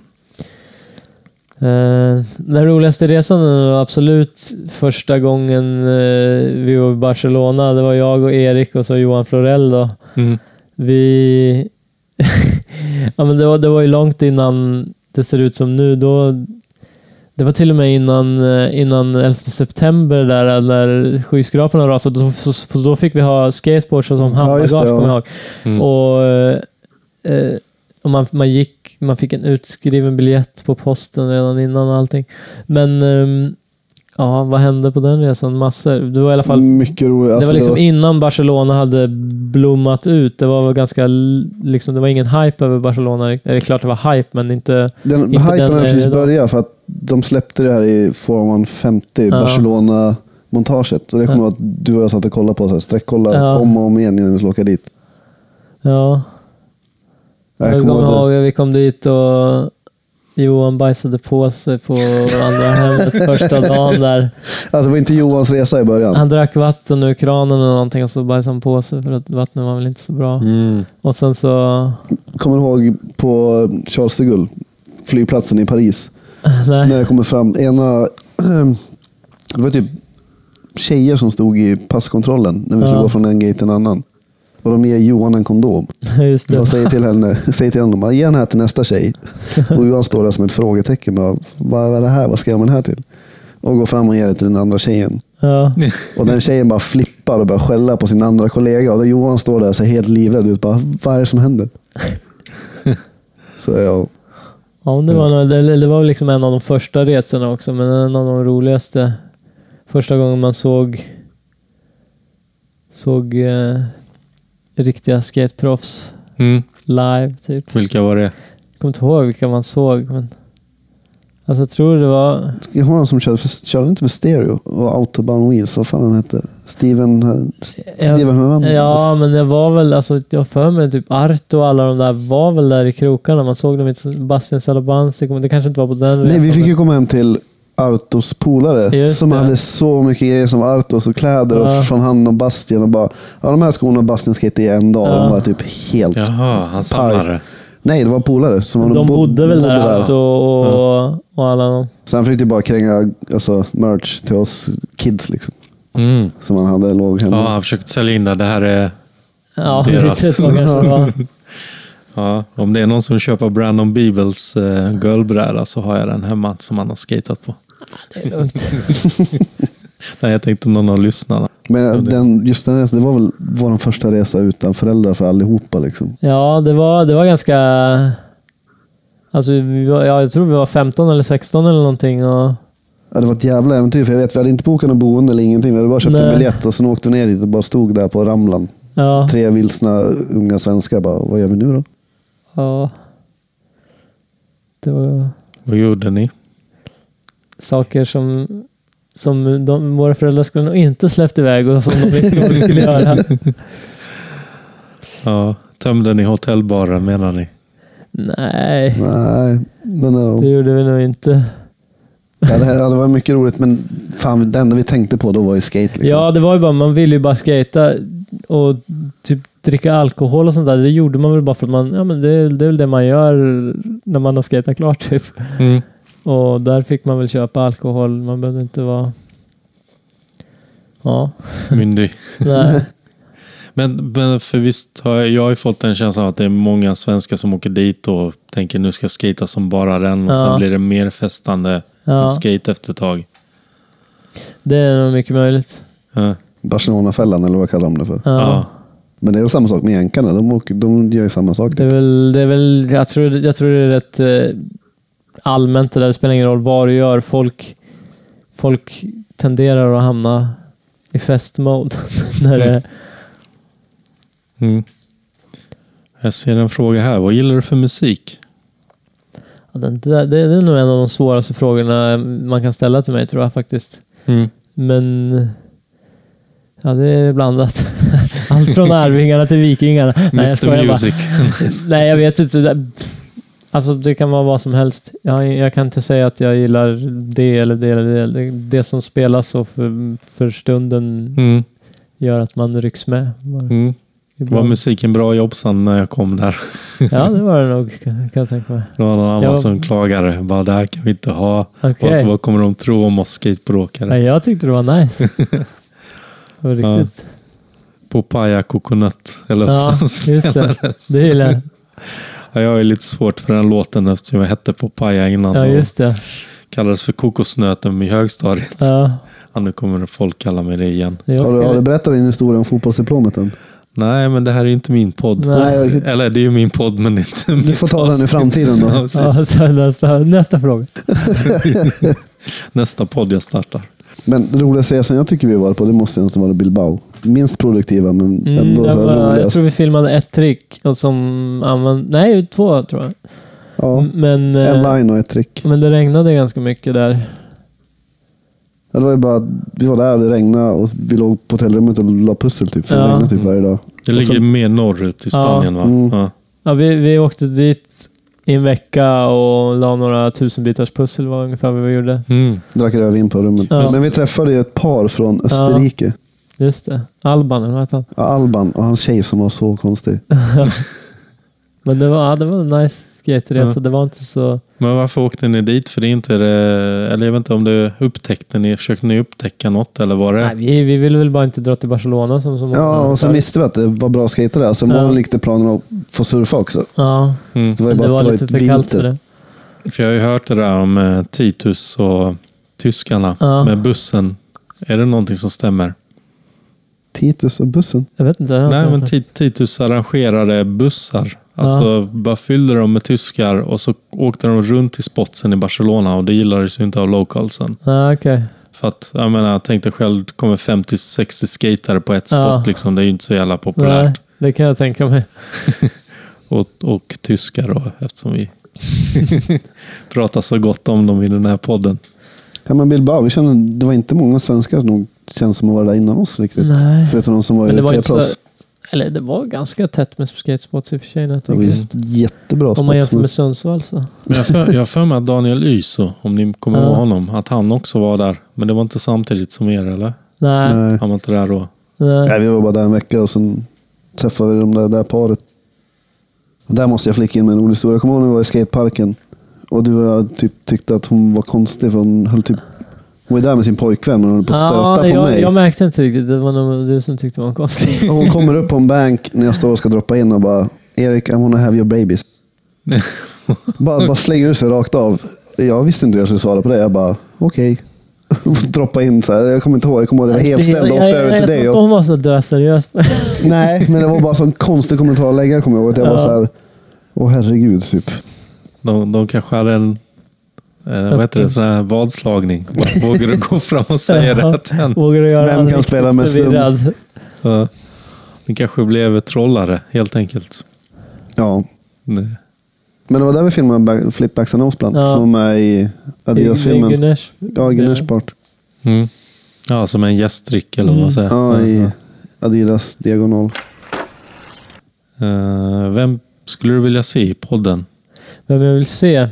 Eller lyssna. Se blir ju svårt. Jag antar att det är bara, bara svenskar. Nej, vi kan ju ta in Pat Duffy. Ja. ja, men självklart vill jag ju höra Jimmy Jansson. Åh herregud vad roligt. Har inte han varit med redan? Han har Vågar du nej. ta hem honom vid ditt hem? Han har tackat nej. Alltså, Så du måste föreslå någon annan. Jimmy sa, jag har redan sagt allt som ska sägas. Ja, det är sant. Ja, men han borde fixa om med rätt bisittare. Det finns många som jag... Andreas Engelkes. Ja, jag skulle säga typ Andreas Engelkes eller Jobby Kamlid skulle jag gärna höra. Eller någon, någon med väldigt fasta åsikter kanske. Jag har inte så mycket fasta åsikter överhuvudtaget. Nu kommer Conny Björklund. Var ledsen Ja. för att ni inte nämner honom. jag, jag svarar inte på frågan. Jag är, jag är någon sorts co-host här och inte Ja, riktigt jag håller på med. Så att, eh, Men får man hälsa till morsan i Linköping? Absolut. ja, blir det en bra avrundning eller ska vi... ja, det finns väl hundra mer saker att prata om, men inte som jag kommer Mm. på spontant. Nej, men jag får tacka, tacka dig Erik för att du var med här och bisätter och tacka dig Mika för ja, alla svar och Tack så frågorna. mycket. Hoppas det går att lyssna på. Ja, Ja, då. Har man ta- tagit sig hit så går det förmodligen att lyssna på det. Ja, det är sant. Tack Tack. så mycket för att ni lyssnade då.